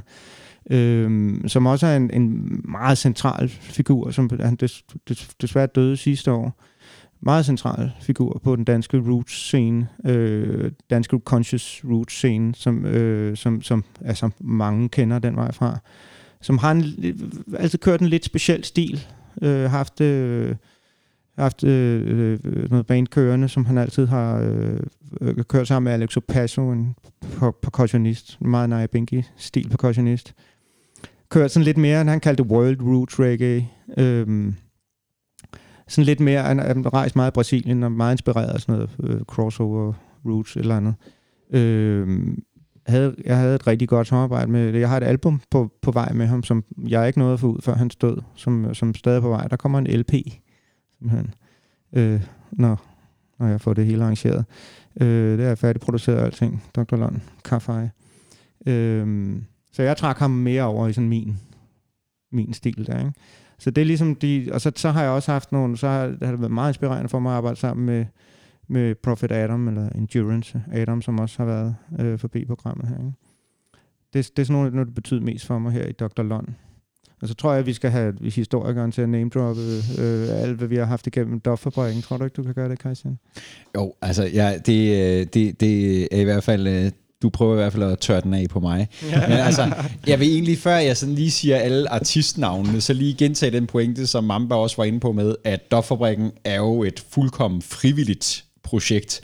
Det vil sige, en ting er alt det arbejde, vi skal lægge, men vi er jo også fuldkommen afhængige af, at der er aktivister, som hjælper med at Altså, vi har jo simpelthen måttet opgive at, at tage entré, fordi vi ikke har aktivister nok. Så, så, så det er jo sådan nogle mærkelige ting, der sker. Altså, det, det, det er bare sådan lige lidt vigtigt at sige, at Doffabrikken jo på den måde er helt afhængig af, at der har været en ordentlig bunke. Mamba, han lavede et shout-out efter programmet sidst, hvor han fik nævnt en masse, ikke? Og nogle af dem, der blev glemt der, var nogle af de første, Lasse og Andreas og Lav, som lavede visuals, mm. og, og vi har haft simpelthen så mange folk ind over og mange folk er der jo så bare med i 3-4 år, og så rykker de videre. Anders var der jo også en del af det der crew med før Sean, eller da Sean også kom med og så videre. Men artister, så har vi jo været rigtig heldige med at få en hel masse, særligt af vores svenske venner over på besøg. Øh, King Eitel, som jo både er en, en brilliant øh, digital selektor og øh, sanger op fra Göteborg, som udgiver altså jævnlige øh, vinyludgivelser her de her år. Øh, Danai Lux, som er nærmest sådan en af de store sanger inden for den her genre, også internationalt arbejder enormt meget sammen med Abashantis søn øh, Ashanti Sila. Og øh, vi har også haft Shilohites øh, over at spille bare for et par år siden, som også er et svensk øh, dub-crew, øh, eller en dub-producer, som også er sådan meget øh, internationalt anerkendt inden for den her genre. Så har vi også haft en sanger, der hedder ECU over, og flere sound systems derovre fra. Rootsteppers og Ding Ding og Lotus Stop har blandt andet været forbi. Så vi har sådan en, kan man sige, både nogle gange, hvor vi har sanger eller instrumentalister, der så ofte spiller sammen med os på vores stop-versioner, eller måske har en CD med med et par af deres egne ting, som de gerne vil optræde med, showcase. Og så har vi en anden type fester, hvor vi har hele sound systems med fuld crew, hvor altså vi stiller ligesom med øh, instrumentalister, sangere og selectors på hver side, og to systemer, der så spiller over for hinanden. Det, det er ligesom sådan to forskellige typer arrangementer, vi laver. Og så laver vi også i løbet af året normalt et enkelt med live musik med orkester, hvor vi jo har haft Guiding Star. Jeg fandt også lige Rocket Science frem. Det har der ingen nævnt endnu, tror jeg, i programmet. Rocket Science var... Var det ikke også Morten? Jamen, jamen det jeg sad jeg også tænkte på, jeg så godt, du havde skrevet ja. Rocket Science på, så jeg kan hvad er nu Rocket Science, er jeg ja, jeg tror, det var stadig før det blev til Guiding Stars, så tror jeg, det hed Rocket Science. Jamen, var, jeg, tror, jamen. Det var, jeg tror, det var et backing band, der spillede sig hvor med, med, med Adam i front, ikke, som havde det som, ja. dem som backing band. Kan det ikke passe? Jo, ja, altså, jeg tænker, menneskene er nok nogenlunde de samme. Ja. Ja. Jeg tror, nævnte Mamba ikke det i sidste afsnit? Jeg synes ikke, Mamba nævnte Rocket Science. Ja, jeg, synes, jeg, jeg, jeg synes, vi har talt om det før.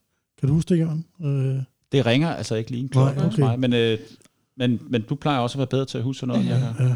Det synes jeg, det har været det skal, før. Jeg skal ikke kunne men, men det. Var, det var meget logisk, hvis, hvis, ja. hvis, hvis, det havde været, hvis det havde været Adam og Morten, der ja, nævnt. Jeg forestiller mig, at Adam og Morten har været blandet ind i det. Ja, ja. Healers, som, som apropos er Oles nyere band, har jo også øh, spillet til nogle doffabrikker, hvor vi jo så ligesom har en showcase med en koncert i midten, og så noget selection før og efter, ikke? Øhm, man, vi har, man bare sådan for at lige smide alle de der navne, vi har været heldige at få Rastini, som jo også er sådan en ret stor øh, sanger inden for det. Det lykkedes os ved, at han ligesom var booket til noget andet, hvor han faktisk fik en betalt noget transport, og så kunne vi ligesom også låne ham en ekstra aften. Hvor er han fra? Han er, i, i virkeligheden er han fra Suriname, men ja. har boet i Holland og bor nu i Irland med sin Ja, kæreste. ja. Øh, Jide High Elements, en live dub mixer fra Frankrig, har vi også præsteret at få til, som sidenhen er blevet sådan et ret stort navn inden for, for genren. Øh, Miss Weedy fra Space Steppers har også været over. Space Steppers, er det fra England? Eller? Tyskland. Tyskland, okay. De, det er ja. ja. faktisk nogen, der bygger øh, soundsystem, der er soldrevet. Ja, Aha, de er okay. nogle mega seje Okay. typer. Et øko-sound. Yes, øh, Pablo Raster, som er fra Italien, men bor i Polen. Øh, Mafi, som, som vi også var inde på sidste gang. Vi har haft øh, øh, Rex Domino i flere omgange faktisk. En, en, en ret fed øh, engelsk øh, dub-poet, poet, øh, som, som laver sådan noget dop-poesi mere. Og så har vi jo selvfølgelig haft en masse selectors, alle mulige folk, Tam Bagminister fra Berlin, øh, Marni og JG og Raske Penge og Unity Hi-Fi og Bubbles og alle sådan nogle folk. Kasper Øman, som også hjælper os som aktivist rigtig ofte. Øh, King Hi-Fi nede fra Frankrig og så videre. Vi har haft alle mulige selectors, øh, og så ud over de svenske sounds, så er der også nogle andre københavnske, som vi jo har kunne lave forskellige arrangementer med. Blandt andet Dread Baldhead, som er Marnie og Francis' sound der. Øh, og så Bass Matters, som er et kroatisk soundsystem, der er flyttet til Danmark og øh, som øh, faktisk lyder mega godt, og vi har holdt nogle rigtig fede fester med. Øhm, De har to bunde, der lyder som Ja. fire. Altså, Ja. det, det er et fedt soundsystem. Ja. Altså. Kører meget, meget fed ja. selection. Og vi nåede også at have et, et stort polsk soundsystem, Roots Revival, på besøg, ikke? Ja, dog, ude, dog uden kasserne, men jo. Ja, det var, øh, altså der har godt nok været mange øh, sådan nogle spændende nok øh, ting. Og så netop det der med, at vi så også, i, fordi vi så har samarbejdet med andre ting, udover nogle af dem, jeg nævnte før, har præsteret at, at, at få lavet arrangementer med, med Joseph Lalibella, som er en kæmpe sanger fra Birmingham, øh, arbejdet med blandt andet King Earthquake og andre. Øhm, og så har vi jo som sagt også øh, haft øh, ja, øh, faktisk, vi har ikke nævnt ham endnu, men Dob Judah, som jeg måske skal fortælle en lille anekdote om, fordi det var en af de der samarbejder med Strøm, hvor at øh, vi fik ham nævnt Mamba også, fordi han er Ja. ja. en kæmpe Ja. ja. person inden for det her. Som sagt, spillet med Norman Grant, produceret ikke bare for, for øh, ikke bare for, for, for Twinkle, altså han producerede jo stort set Twinkles musik der i 90'erne, men, men også med Black Roots, altså Bristol-baseret øh, Roots Reggae UK band. Øhm, fantastisk. Øh, han har også i virkeligheden lært Christine Omega, altså fra and Omega, at spille bas, som hun også har fortalt om. Okay. Øh, de var sammen i gamle dage. Ja. Og Julius Samuel, som han hedder, igen, vi er jo ude i, at budgetterne er ikke store. Han boede hjemme hos mig, faktisk hos min underbo. Mærkelig historie. Øhm, der fik vi ham ligesom indlogeret. Jeg har jo altså Christine Omega, hun boede hos mig i fem dage engang. så det er, sådan, det er mange af de der kunstnere, så bliver man ligesom nødt til at sådan, ligesom prøve at gøre det til en lidt anden form for rejse for dem. For så er det ligesom, hey, men og så kan jeg tage dig lidt mere rundt i byen, og så kan vi gøre det her og det her. Og kender du selv nogen, der bor i København? For så kan du også se dem, og så kan du bo her, og så sørger vi for mad og sådan noget. Og Julius Samuel der, Dob Judah, det er den mest mærkværdige af alle historierne, fordi han, han, han er jo lidt et navn, så han, han fortæller jo løs om det hele.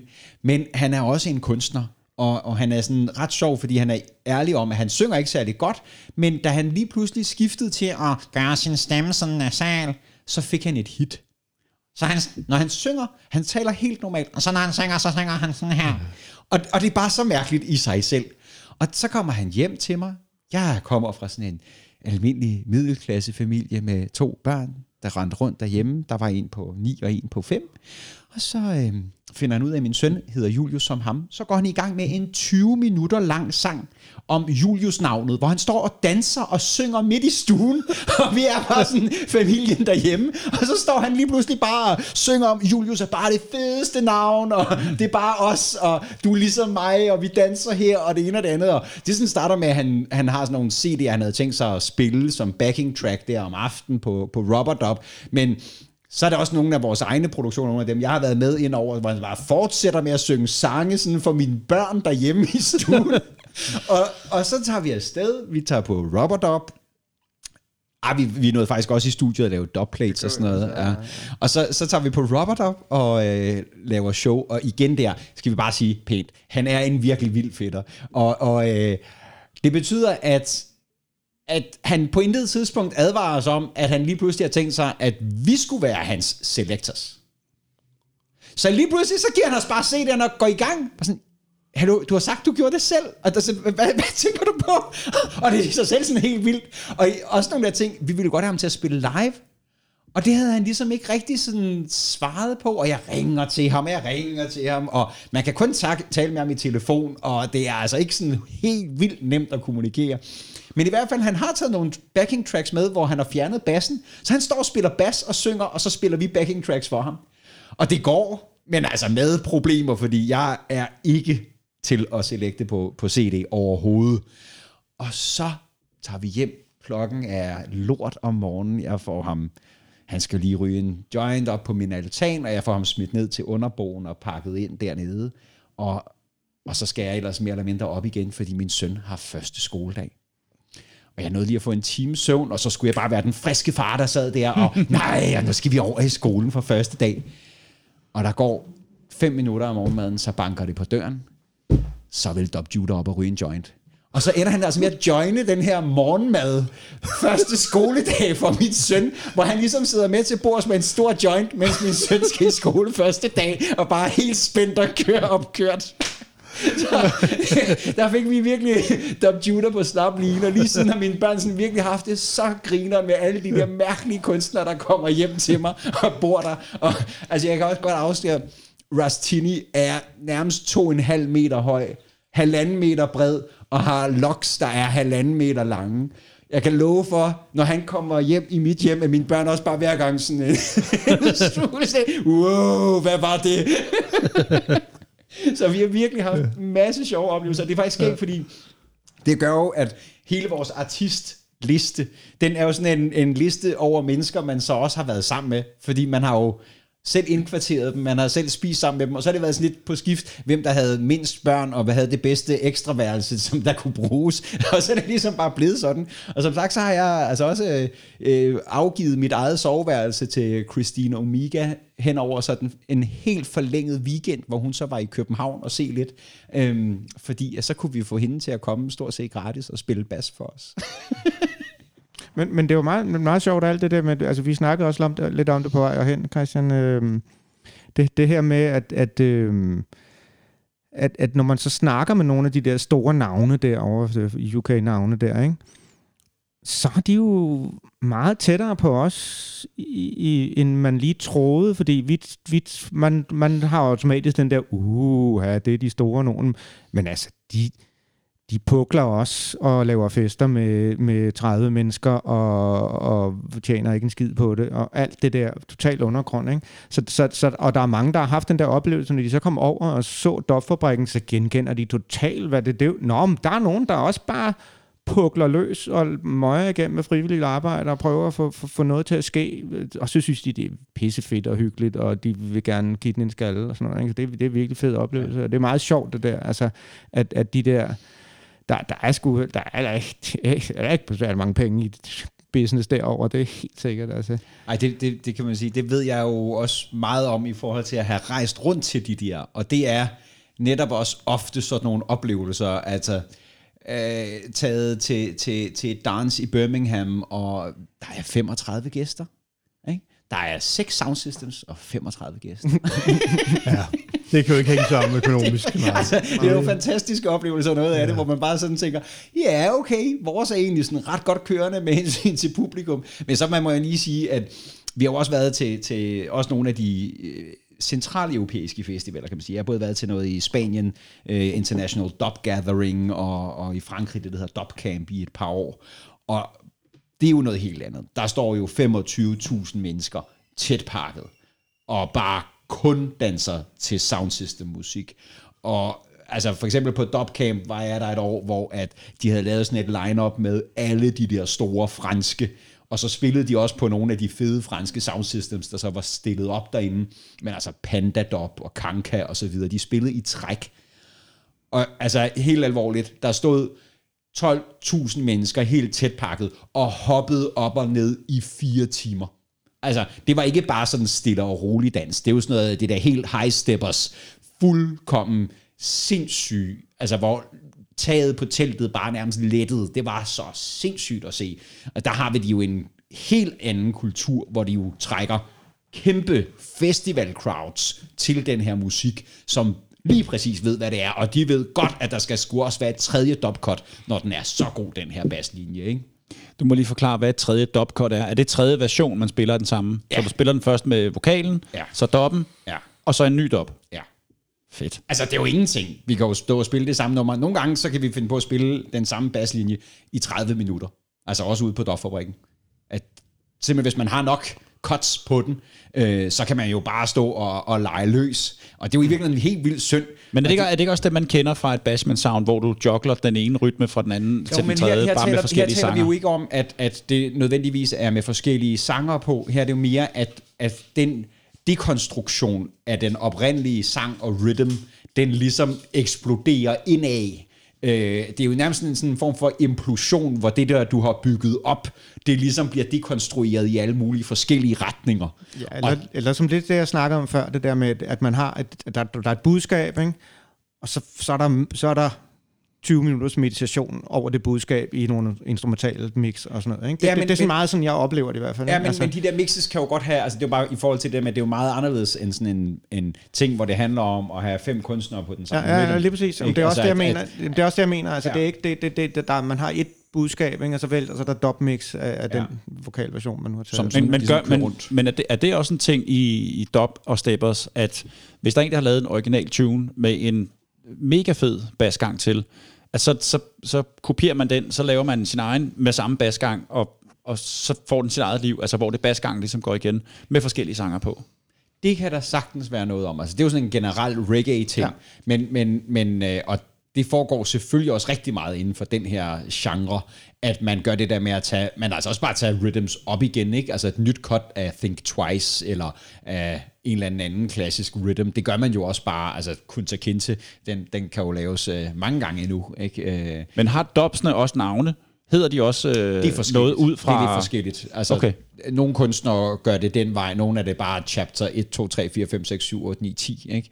Øhm, og du kan jo se det også nogle gange, at det der så kommer ud, Chapter, det er også conscious at kalde det chapter. præcis, Ja, ja, ikke? det- der har vi den bibelske reference. Og, og der er netop meget af det der i, at, at du nogle gange kan se de der sjove ting med, at det er chapter 2 og chapter 17, som der er kommet med på vinyltrykket. Ikke? Så ved du, at der er minimum 15 cuts, som ligger og flyder rundt derude, og så tager man rundt og hører soundsene, fordi det er jo så, så ved man, det der sound, de har en connection med den der producer. Så hvis jeg vil høre nogle flere cuts af den der, så er det nok Så det, det der sound, det jeg skal ramme. ja, ikke? ja. Og på den måde er der jo sådan rigtig meget med topics og så videre, at man ved, okay, de har de her, og ja. Shaka har de her. Men altså, jeg synes, det kom, I kom ind på en meget... Altså, med, med Mamba-showet sidste gang, der kom du... Altså, jeg tror, der, der nævnte Jørgen. Altså, det der med... Altså, den stor, en rigtig stor kontrast til, til bashment miljø, altså øh, måden at køre, at køre clash på og sådan noget. Så er det det der med, så man virkelig være heldig. Jeg tror, det er dig, der sagde det. Man virkelig være heldig, hvis man hører 30 sekunder af den her tune. Ikke? Ja. Altså, virkelig, på den måde er det virkelig den, den diametrale modsat. Altså, man går virkelig ind og høre, og går virkelig i dybden. Ikke? Ja. Fordi der, der handler det om, prøv at høre, hvor mange rhythms jeg har på den her, ja. altså hvor mange, mange syvtommer jeg har af, af real rock eller et eller andet. Ikke? Ja. Så er det bare med at få dem fyret af så hurtigt som muligt. Jeg har med den kunstner, og den kunstner, ja. den kunstner, og den kunstner. Har du det? Ja, ja. Her er det kvaliteten og dybden. Ja, det, Lige, lige præcis. Igen, det er det conscious i det. Ja. Du må godt sige en vittighed, Lars. Må jeg det? Kan du en? Ja, kan man nok godt en. Øhm, Ja, den, kommer med. Den, ja, jamen, det er i orden. Den, den sidste mand øh, øh, skal henrettes i den elektriske stol i USA.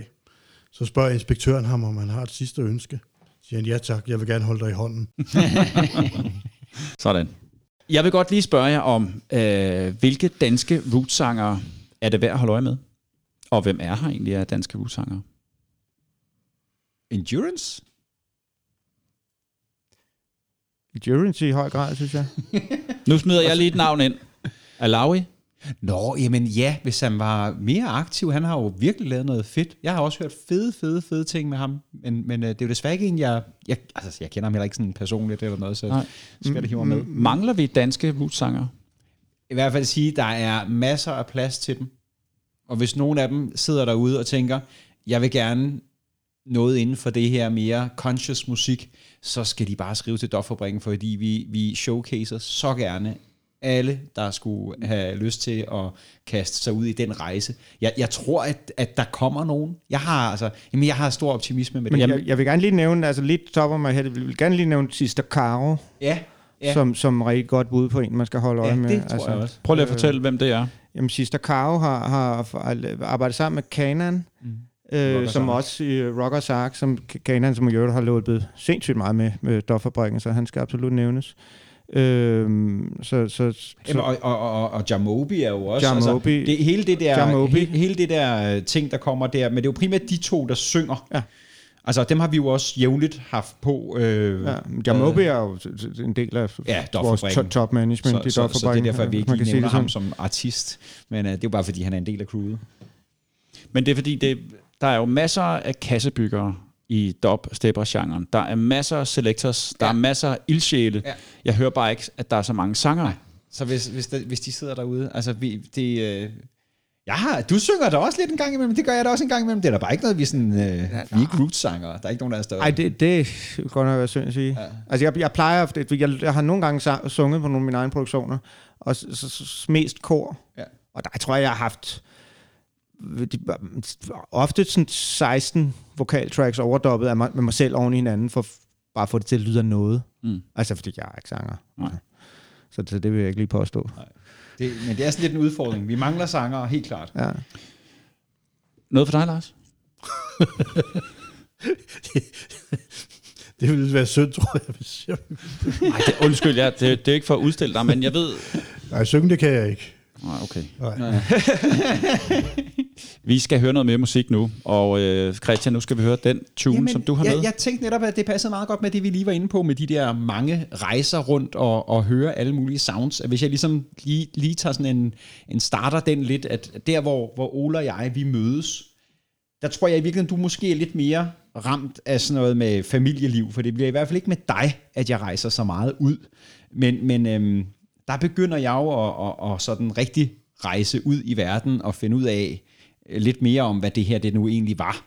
Og i 2010, der er jeg i London, og, øhm, og så har jeg jo godt hørt, at, at det der med Shaka, det var jo bare det, og man skulle jo bare ud og høre Shaka. Og det var sådan noget, hvor vi koordinerede det og fandt ud af, at der var en weekend, hvor der, jeg har faktisk lige glemt, hvad det andet dans var, vi ramte, men vi ramte i hvert fald det her Shaka-dans, og øhm, det var oppe i Nordlondon, og det kan man læse om i sådan hele den der øh, dop-historie omkring, øh, der er nogle bestemte venues, og det er sådan et venue, der var ret vildt, og øh, man, man stiger ud der, man, man skal sådan et godt stykke ud af, af London, og øh, i bydelen, hvor vi tog ud, vi, vi var jo selvfølgelig idioter og kom jo sådan to timer før danset startede eller noget, ikke? Øhm, det, det skal jeg vende tilbage til, fordi det er jo altid godt i virkeligheden at gøre. Øhm, men der, der er to etiopiske restauranter og en jamaikansk restaurant. Det er, hvad der er derude. Ikke? Det siger lidt om befolkningssammensætningen. Og vi kommer jo ind som nogle af de første, øh, før soundet overhovedet er ankommet øh, på venueet. Og heldigvis så var der sådan en, en balkon med sofaer, så man kunne se de der folk begynde at slæbe kasserne ind og øh, det var min første oplevelse med at, at, at se sound blive sat op, men jeg bliver nødt til at sige, at nogle år senere, så er den her europæiske bølge rigtigt i gang. Og i den europæiske bølge, der sker der altså nogle, nogle lidt sjove ting med, blandt andet, at der bliver oprettet en United Nations of Dub Festival. Fra 13 til 17, 2013 til 2017, der afholdes der hvert år en fuldkommen sindssyg dub festival over i UK. Øhm, den bliver holdt ude i noget, der hedder Prestartin, uden for Manchester, over mod Wales.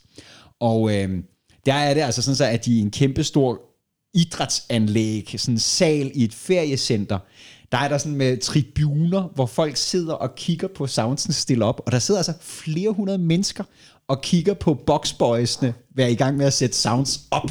Så bare for at sige, det er jo noget, som når man er inden for det her, så selve bare det der med at stille kasserne op, det er sgu også en del af oplevelsen, og noget man faktisk går op i. Og når man så går til de der danse, så handler det jo netop, som vi talte om, om at, at fange de der lidt sådan særlige ting, og de der bestemte melodier og plader og, og ting, de har. Og den, jeg øh, har valgt, at øh, vi skal høre, det er sådan et eksempel på sådan en ting, der var en dubplate i, altså, 15 år eller sådan noget der, og fuldkommen legendarisk Shaka dubplate. Det var ikke fordi, den var fuldstændig øh, utilgængelig for andre, men han havde jo bare syv cuts af den, som han spillede i træk nogle gange, og det jo er så sindssygt en basslinje. Så for tre år siden, og sådan noget, så blev den reworked af, jeg mener det er Russ Moffat, og øh, smidt ud med øh, to øh, fantastiske sanger på, øh, så man kan faktisk få øh, sådan den moderne genarbejdning af den her rhythm nu, med Fikir, Lam, øh, Fikir Amlak på den ene side, og AKBK på den anden side. Stability, et helt fantastisk nummer. Men det her, det er den originale 90'er rhythm, som er ligesom grundlaget for den, og som altså var sådan en, du kun kunne høre på Shaka Sound en gang. Dub it.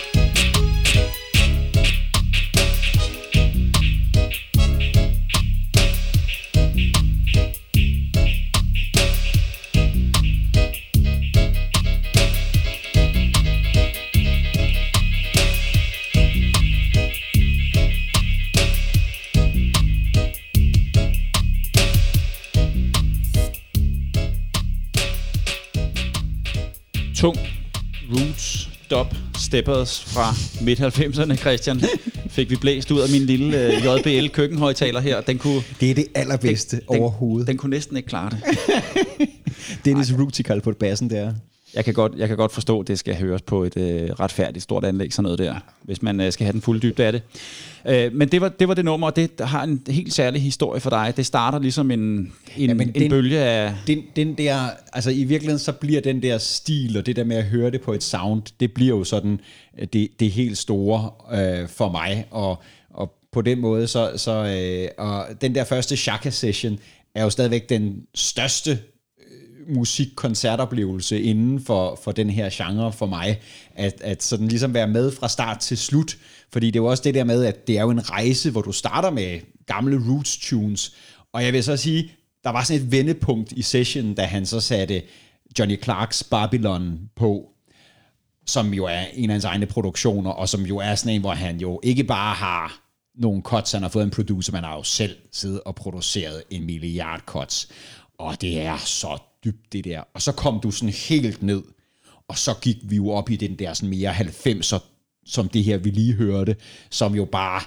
sparker dig ud af. Og når man har været igennem sådan en 6 timers shaka session, altså så, så er det sådan lidt øh, dagen efter, som om du har været i en vaskemaskine. Altså at, at, at hele din krop er det der bas, der bare har kørt igennem din krop. Og øh, det, det er helt klart der, hvor jeg vidste, det her, det er det.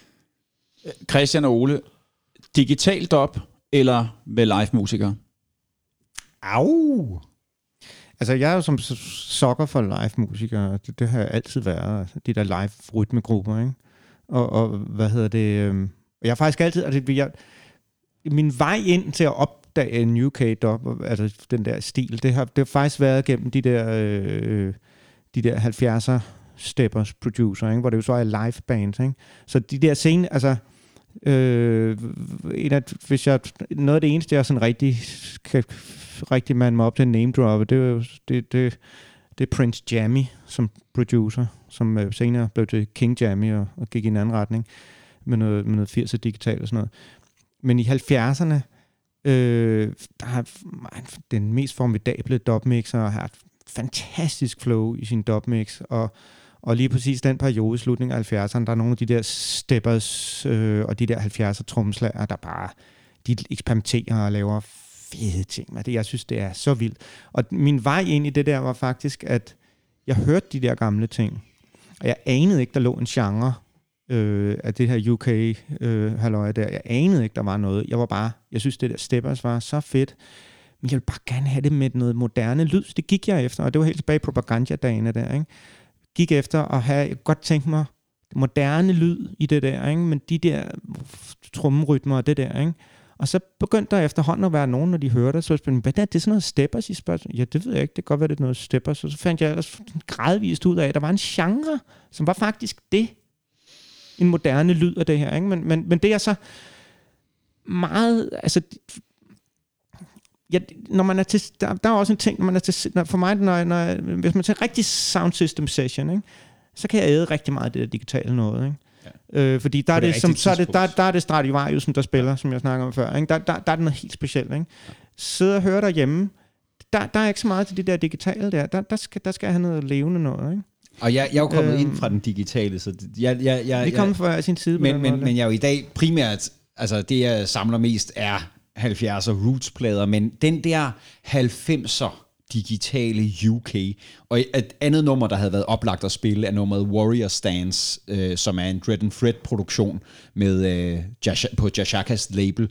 Han får øh, nogle cuts, jeg tror det er på et bånd oprindeligt, i 88, og begynder så at spille dem i 89, hvor han også udgiver den. Det er sådan ligesom der, hvor der sker et, en eksplosion, altså et totalt skifte i kursen for den her UK dub-genre.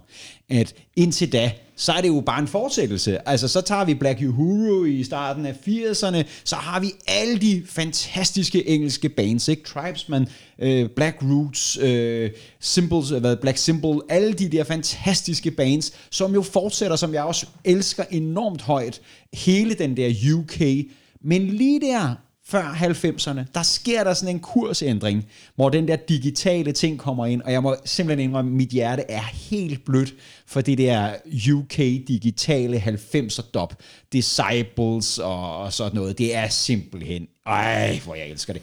Dennis Mixman, hvis ikke man kender Dennis Mixman, det er virkelig acquired taste, men når man først begynder at fange det, så er det noget af det mest sindssyge musik, du overhovedet kan høre. Men, men, men der, er noget, der, er, der er noget energi i det der ja. i 90'erne, der, fordi, der, der, der, fordi, fordi der, det skinner så meget igennem, at de opdager noget nyt. Der sker noget nyt øh, med de der produktioner, og det, det, det sender bare, det tænder helt af. Ja. Altså, man kan, der er en energi i det der, og en kreativitet, som er helt fantastisk ja. i de 90'erne. Der er faktisk en af de næsten nødt til at nævne en af de mest legendariske doffabrikken sessions, vi har haft med, med, med Dread Ballhead Sound System, hvor, hvor, hvor, vi, havde, øh, hvor vi bare kørt, havde annonceret 90s session. Altså, altså, det var bare 90'er tunes.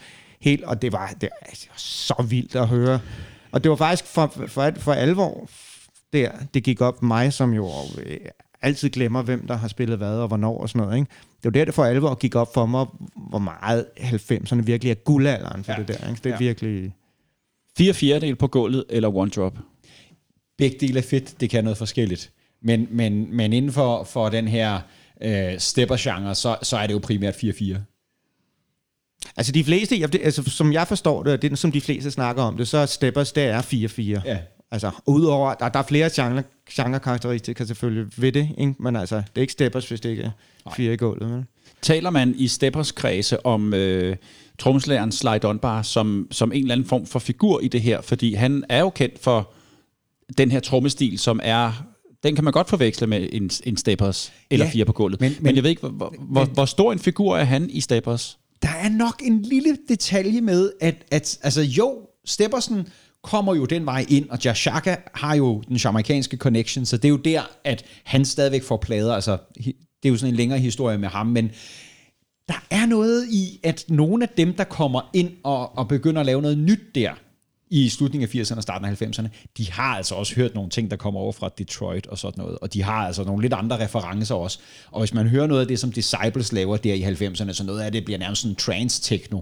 Øh, så, så man skal i hvert fald bare være åben for, at, at 4-4'et også kan komme andre steder fra, i hvert fald i nogle mm. tilfælde. Men klart, Sly er jo en af de største tromslærer overhovedet i reggaeens historie. Altså. Efter Carlton Barrett, ja. Jeres største oplevelse med musik?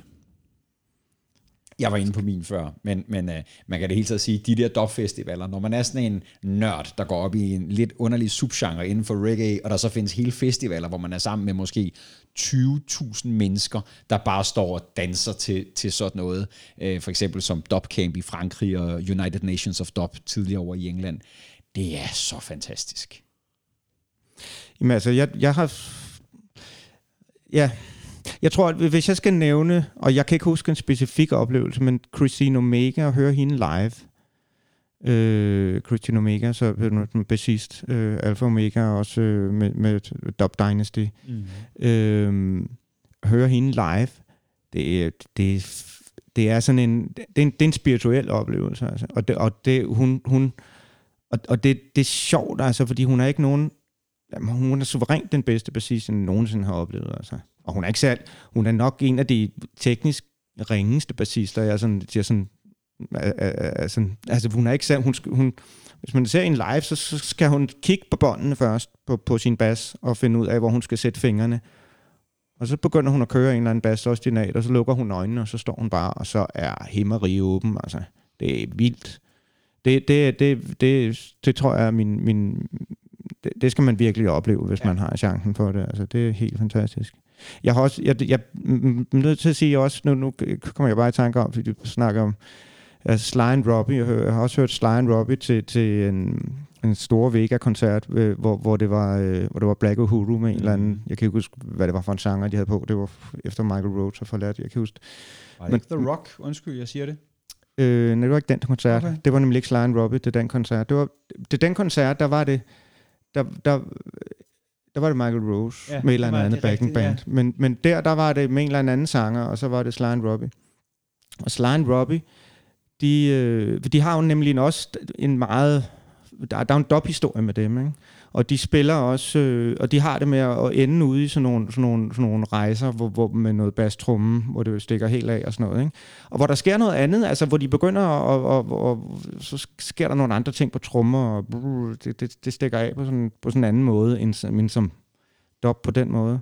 Men det var, jeg kan også huske, det, det, det, det var faktisk både min, øh, det var næsten en af de rigtig store oplevelser, og så en af de rigtig store skuffelser, kan jeg huske, fordi øh, der var den her koncert i Store Vægger, og på et tidspunkt så begynder det at stikke af, og de svinger jo så sindssygt fedt, og på et tidspunkt så, så øh, de har kørt bas tromme, og på et tidspunkt så står så kører der, altså, kører der bare bas alene, ikke? Og, og, og, og, og, og Robbie står der og er helt øh, forsvundet i, i sin baslinje og spiller bas alene, og det er helt, og det er magisk. Ikke? Og så er der en eller anden fuld støder, ved at regne med, som tydeligvis overvældet af kærlighed til det her musik, og han synes, det er så smukt og fantastisk. Så idioten hopper op på scenen, Og så får han Og- en på munden. så, så, så prøver han at give, så prøver han at give øh, Robbie, Robbie et, et kæmpe knus, ikke? Og han, han står jo der på scenen og bliver tydeligvis mega forskrækket, fordi han, han har ikke opdaget, hvad der sker, for han står med lukkede øjne og spiller bas. Så han, med, han, han får bare en, en kæmpe overarm. Sådan, han bliver bare væltet væk ham der, og vælter ind i trommesættet, og bækkenerne vælter ud til siden og sådan noget. Og så stopper koncerten. Så går han af scenen, og så er det slut. Det var bare sådan, det, det, det klimaks i det der koncert, og så stopper det sådan, bum. Så kommer de ikke på scenen igen, det gider de ikke kraftede mig ikke. Og vores Det var, had- var, det vores var godt nok mærkeligt. mennesker. Det var vær- virkelig mærkeligt. Vores had havde til fulde mennesker, apropos. Ja, ja, altså nu ved jeg ikke, hvad der var sket med ham der, men men det, og, og jeg synes, det var så sørgeligt, fordi han var tydeligvis overvældet, at han havde en kæmpe oplevelse med det. Men altså, selvfølgelig er det jo ren idioti at gå op og prøve at det, omfavne ham. det, det, det, det svarer lidt til ham der baneløberen, der løb ind på land, eller øh, Ja. i parken mellem Danmark og Sverige og slog en eller anden, og så stoppede kampen, og vi blev taberdømt og sådan noget. Ja. Det er en sceneløber, kan man ikke kalde det det? Jo, jo, jo, Sceneløber, jo. ja. Det vil i hvert fald kalde Ja, det er meget antiklimaks. Det er i hvert fald antiklimaks oplevelse. som- Ham vil vi godt have med i studiet, så hvis du hører med derude, så, øh, så vil vi godt lave et afsnit med dig. øhm, jeres største skuffelse i musikken? Jamen, du har jo lige nævnt Ja, det var i hvert fald en skuffelse. Jeg ved ikke, om det er den slags skuffelse, øh, vi, vi snakker om. Altså, Men det var jo både en kæmpe oplevelse og et kæmpe antiklimaks. ja, men vi, vi, det, du tænker på, det er musikalske oplevelser, som er skuffelse. Ja. Dem har jeg sgu nok fortrængt. Jeg kan godt nævne Altså, i jeg, jeg, kan, jeg, fald, kan kun, jeg kan kun nævne sådan nogle antiklimaks-oplevelser, det er som den der. Altså, Ja, Jamen, jeg, jeg, jeg tror godt, jeg kan nævne, at altså, det giver jo lige anledning til at, at, at komme lidt tilbage til det der med, med at i 2017, så ud over dopfabrikken, så var der begyndt at være sådan lidt flere mennesker, der begyndte at interessere sig for den her genre. Og øhm, det gjorde, at der var nogen, der tog initiativ til at lave Christiania Dop Club. Og det var sådan lidt et sammensurium, men som navnet siger, noget med, at der skulle være lidt mere dop, og at det var det, man peger på. Man peger ikke på reggae, man peger på dop. Og der øh, var, det var sådan en større gruppe øh, fra mange forskellige sound systems og så videre, der gik sammen og fik lavet nogle arrangementer i den sammenhæng. Og så en gang i 19 eller noget, øh, efter et par år med sådan øh, månedlige eller hver anden månedlige arrangementer, så var vi nogen, dem som jeg nævnte tidligere, Mark og Jeppe og Basel og mig, som ligesom valgte at gå i en retning, hvor det handlede om at få bygget et 12 volts sound system, og det er det, der er Freetown Sound System. Og det har vi så også øh, ved siden af lavet nogle fester fortsat på loppen, og blandt andet har vi lavet to festivaler. Ganske kort, du må lige forklare, hvad er et 12 volt soundsystem? Nå ja, et 12 volt soundsystem er jo et lydsystem, altså hjemmebygget højtalerkasser, men som kan køre på et bilbatteri. Det vil sige, det er på en helt anden måde transportabelt og nemt. Og der er noget med noget strøm, at, at det der med det er batteri gør, at du faktisk alligevel godt kan trække ret meget strøm. Øh, der er sådan en pointe med, at, at når du er på Altså normalt øh, i England, så kører de jo 32 ampere på deres øh, sound systems for at kunne få power nok. Men når du bruger et 12 volts batteri, så har du i virkeligheden en form for snydetrik, fordi du, du kan få mere strøm Og det betyder, at sådan et batteridrevet anlæg faktisk lyder mega godt. Og det betyder, at vi faktisk kan lave øh, rigtig stor lyd på et forholdsvis lille anlæg, øh, og som man faktisk kan have i en almindelig stationcar. Øh, og det er altså helt fantastisk, øh, fordi at det andet der, det er meget tungt og besværligt. Og vi skal også huske at sige, at det er jo kun i en, for nogle få år, at vi ikke på Dof-fabrikken hver gang har slæbt alle kasser rundt og stillet op. Altså, det, det er jo de der mange hundrede kilos kasser, der har skulle flyttes rundt og stilles op og stables på hinanden osv. Så, videre. så 12 volt, det er sådan lidt en, en komfortabelt ældre herres øh, måde at have et lydsystem på. Men, Nå, ta- tak for lige at, at, at afklare det, fordi det er... men der har vi lavet nogle festivaler i det her Freetown Sound, øh, hvor vi to år i træk har lavet Christiania Dub Festival. Og vi har haft kæmpe, kæmpe, kæmpe store internationale navne, og også fuldt udtræk af de danske navne, hvor blandt andet Dr. Lund og Endurance optrådte, og vi, vi, vi skylder også faktisk at nævne uh, Double Cross Borders, som jeg tror slet ikke har været nævnt, Absolut, øh, som, som jo både har været gæst og, og spillet hos os mange gange. Er det også her fra Danmark? Ja, ja. han bor ikke så langt herfra heller. Mm. Øh, men han er også her i København. Ja. Øhm, men har også boet i andre lande og udgivet på særligt tyske labels. Han har udgivet en del ting på, på tyske labels. Men, er- men er en af de få, der er live dubmixer, ligesom jeg selv gør. Ja. Så, så øh, altså, der, der har vi øh, ligesom haft meget, meget, meget store programmer, og helt ærligt, det har faktisk været en af de største skuffelser, når man så ellers selv havde rejst rundt i Europa, og set, hvordan at de her arrangementer trak 10.000 tals mennesker, og så have sådan nogle aftener med 100 mennesker, når man nu havde bare brugt tre uger fuld tid på at gøre det her klar, og promovere det, og stå og dele flyers ud, og sætte plakater op, og alle de der ting. Og så kommer der 100 mennesker til et kæmpestort internationalt navn, som altså uden problemer kunne trække 10.000 i Paris med annoncering to dage før, så kunne du få 10.000 mennesker til at stå til en King Earthquake dance. Sådan her, ikke? Og i Danmark, du kan ikke få trukket 100 mennesker ud af starthullerne til, til nogle af de største engelske navne inden for det her. Det, det, det må jeg ærligt sige, det, det har gjort sådan et, okay, så gider vi måske ikke at gøre alt det der med alle mulige internationale navne, fordi det, er ikke, altså, det trækker ikke meget mere. Det var også det, Mamba han var inde på, ikke? at folk ved ikke øh, forskel mellem Jazz Shaka og Bass Matters, når de går ud og, og skal høre musik. Så hvorfor ikke bare have Bass Matters i stedet for Jazz Shaka? Mm. Hvad er jeres øh, største drøm? Altså, jeg er meget jeg er meget optimistisk, og jeg er også øh, måske øh, lidt, lidt, lidt, lidt øh, ekstra positiv på området, men, men drømmen er jo, at den her dopkultur kan blive lige så stor, som den er i alle andre europæiske lande. Altså, jeg kan jo ikke, jeg kan ikke tage rundt i Europa, uden at jeg møder folk og ser sounds og så videre.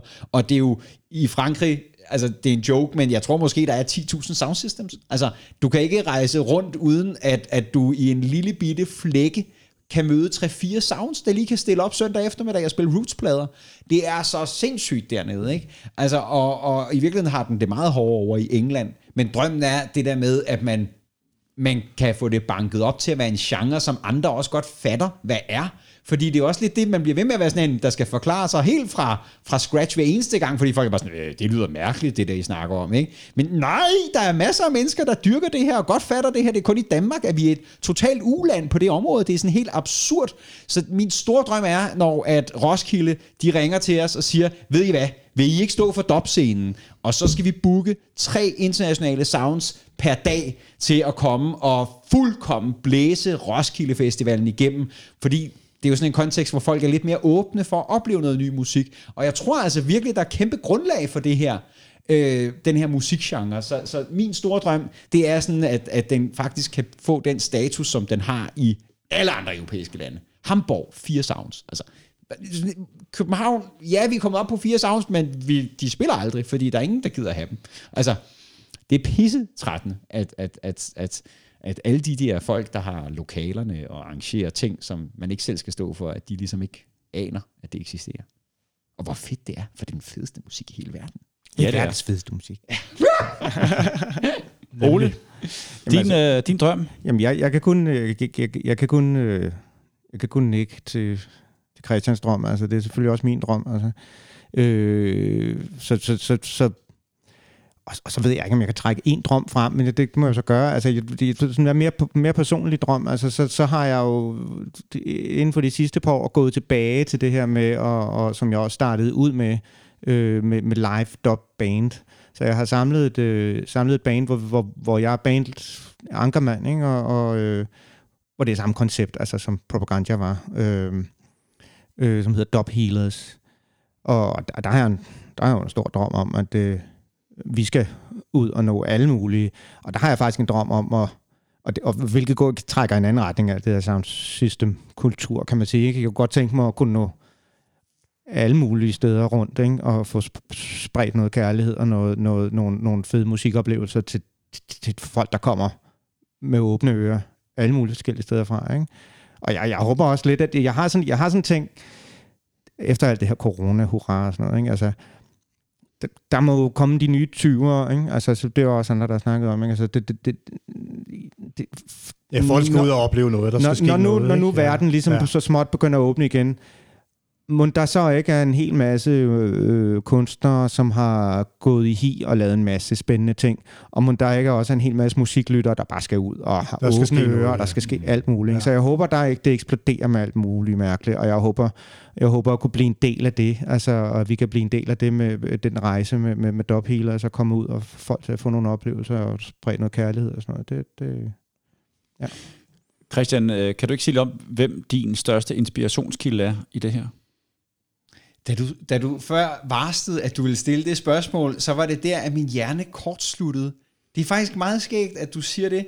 Øhm, det er meget svært for mig at på den måde øh, tale om inspirationskilder, fordi øh, det kommer meget an på, hvad det er, de inspirerer til. Altså, jeg er jo selvfølgelig voldsomt inspireret af en som Shaka, men altså i hele den der musikalske øh, del der, men, men det er jo ikke, i virkeligheden, når jeg sådan skal, skal prøve at sige en, en der er en, en meget direkte inspirationskilde, så er det en af hovedmændene bag den der United Nations of Dub Festival, som vi rejste over til i Wales i en årrække. Altså når jeg siger vi, så er det fordi, vi startede med at tage afsted fem mand, nej, otte mand var vi afsted første år, ikke? hvor vi var Dopfabrikken, og så var der Simon og Rasmus og JG. Og så tog vi afsted 12 året efter, og vi endte med de sidste to år at være afsted 25-30 mennesker, hvor, hvor mig og en anden, vi endte med at stå for at booke alle mulige ting og sager, og helt vanvittigt, hvor vi var faktisk afsted sådan ret mange, mange af de der øh, fra Strøm Crew, altså øh, Maddie og Anja og, og 2000F og Raske Penge og alle sådan nogle folk øh, var, var med afsted på de der festivaler. Men en af bagmændene hedder Aimitri, og han kører et radioshow hver uge, øh, som hedder United Nations of Dub også. Og han er nok i virkeligheden sådan en, jeg bliver lidt inspireret af i forhold til det der med at prøve at promovere den her dopkultur med sådan en altid entusiastisk og positiv tilgang til det. Fordi man kan også godt være ærlig at sige, at det er et miljø, hvor at, øh, der er også nogen, der bliver fanget i de der hashuller, som I også har været rundt om i nogle af jeres programmer. At, at nogen bliver sådan nogle, øh, det er også bare for dårligt, og hvorfor er der ikke nogen, der synes, jeg er helt fantastisk, og sådan nogle der ting. Og, og det er bare sådan, det er dejligt, han, han, han, det første år på festivalen, der havde han fandme fået en diskusprolaps og kørt rundt i kørestol på hele festivalen og stod alligevel og styrede det hele, og det var så fedt. Stod og DJ'ede for Martin Campbell, den fantastiske sanger fra en kørestol. Og sådan det må have været andet år, ja, det der hvor jeg ikke var der, ja. for det, det kan jeg ikke huske. Det er så vildt. Altså, han er måske sådan en inspirationskilde, fordi han er også bare sådan en dop-aktivist. Må jeg ikke lige stoppe dig ved Martin Campbell? at det ikke en engelsk hvid sanger, som synger? Han er ikke engelsk. Er han ikke det? Nu er han. Altså han bor i England, men, men han er altså han er opvokset på Jamaica. Han har tyske forældre. Øh, han, er, han er hvid, ikke? Ja, ja, ja. Men han synger jo sindssygt lækkert. Helt vildt. Og var jo, altså, jeg, jeg, jeg promoverede det ind på Dancehall.dk. Okay, ind på Dancehall.dk linkede jeg programmet med ham, der blev interviewet af Steve Vibronics. Okay. Jeg, jeg siger bare, men det er ret vildt at høre, fordi altså, han vokser altså op på Jamaica, øh, sådan middelklasse hvid, men begynder at hænge ud i Channel One Studio, som jo ikke er så populært, og som er lidt uden for os. Ja. Der er også noget med deres race, ikke? Men det er ret morsomt, fordi han, han kommer sådan ind der og, og bliver Jojo Hukims øh, totale makker, som får lov til at synge på dem, og får bare alle rhythmsene med sig til England, og får lov til at producere dem derover og udgive dem derover. Så han kører jo Channel One UK og sådan nogle ting. Ham skal du lige tjekke ud, Lars. Ja. Martin Campbell. Ja. Det skal jeg helt sikkert. Ja, ja. Han er fed. I Got ja. to Pray, sådan en Jarrett produktion det er Det skal jeg tjekke ud, ja. Det er fantastisk. Øh, det der radioprogram, du lige nævnte. Øh, Det er Vibronics, der laver et radioprogram. Hvad var det, det hed? Øh, Life in Dub. Ja. Men også det, du, ham, øh, der samme navn som festivalen. Nå, øh, ja, United Nations of Dub. Ja, I meet ja. you. Ja. Kan man finde det på nettet? Ja, det kan man Ja. ja. også. På Talawa, som, som Mamba også talte om sidste gang. Ja. Ja. Det er en guldgruppe af, af dubmusik. Men der, der, der er ingenting, fordi jeg synes også, at Metro er en kæmpe inspiration. Altså, ja. der er også noget af det, der, fordi der er jo ikke, der er jo, ja, der er, fordi der er jo de der huller, der er jo hashullerne, ikke? Der er også egohullerne, ikke? Øh, som, er- som man også er, er fed til at, til, til, til, sådan ikke, og, til at komme udenom, ja. synes jeg, er ikke? Fordi, ja. der, fordi der er nogle kæmpe egoer, ikke? Altså, ja. som slækker, altså nogen, der, der er nogle egoer, der er, der er nogen, der er så store egoer, men man, man slækker plads til at være i stue med dem, fordi de- egoen fylder det hele, ikke? Altså, Dem har I også mødt, ikke? Altså nogle af de der... Jo, jo, jo, jo, naturligvis. Jo. Ikke? Og det er bare Ja. ja. sådan... Det, der er det fedt at have sådan en, som er netop totalt nede på jorden. han er Og meget nede på jorden. Og han er nemlig, altså sådan, totalt, når man, vi har skrevet til ham, vi har lavet promofester for deres festival herover og, og, og, og alt muligt med, at jamen, så måtte vi jo gerne få gratis adgang og alt muligt. Det takkede vi bare nej til. Og vi, altså, netop, vi har jo spillet derover til festivalen også, øh, med vores egne ting, og, og du har både spillet øh, som Dr. Lund, og vi har spillet som Most High Warriors øh, derovre. Øh, så så øh, total, total sød og rar Ja, og ja. ordentlig person, fedt. som, som bare selvom han også selv producerer musik og spiller trommer og synger, så er det ikke engang sådan noget med, at det er det, der skal gøres meget ud af i radioshowet. Det er, sådan, Nå, det er det er sådan meget fint, det er sådan chill. På, hvor fandt man på talawa.com? Ja. ja. Det skal jeg også lige have tjekket ud. Laster. Jeg tror så småt, vi er ved at nå, øh, have nået helt vejen rundt. Er der noget, I synes, vi lige mangler, som, som vi skal have med? Jamen, jeg sidder og tænker, altså en af de ting, jeg havde noteret ned, jeg måske lige skulle have nævnt, det var det der med webradiostationer, ikke? Fordi der omkring, det, og det er omkring 10, tror jeg, eller sådan noget, øh, at, at der begynder at, øh, altså det er jo, som Mamba snakkede også om King Earthquakes øh, radioshow, hvor, hvor, hvor der var mange, der ligesom mødte hinanden. Der var det Chatroom knyttet til, ikke? Øh, og der begyndte at starte nogle andre øh, radiostationer op, det er blandt andet Roost Lab International, som han også nævnte, hvor jeg begyndte at spille, så jeg har faktisk spillet live, altså hvor jeg har live mixet, øh, hvad hedder det, øh, i, i, i mange år på, på, på forskellige, og lige nu, lige nu så, så hedder det Out of My Yard Radio, der var jeg, Og hvor Øhm. vi har været her under corona-lockdown. Ja, ja, og der har nem- præcis, der, der har, der, og, og, og, hvilket har været meget sjovt for mig, fordi jeg har, der, der er en masse af de der, jeg kender gennem, øh, de der radiolyttere og crews og sådan noget, som jeg kender gennem mange år tilbage, ikke?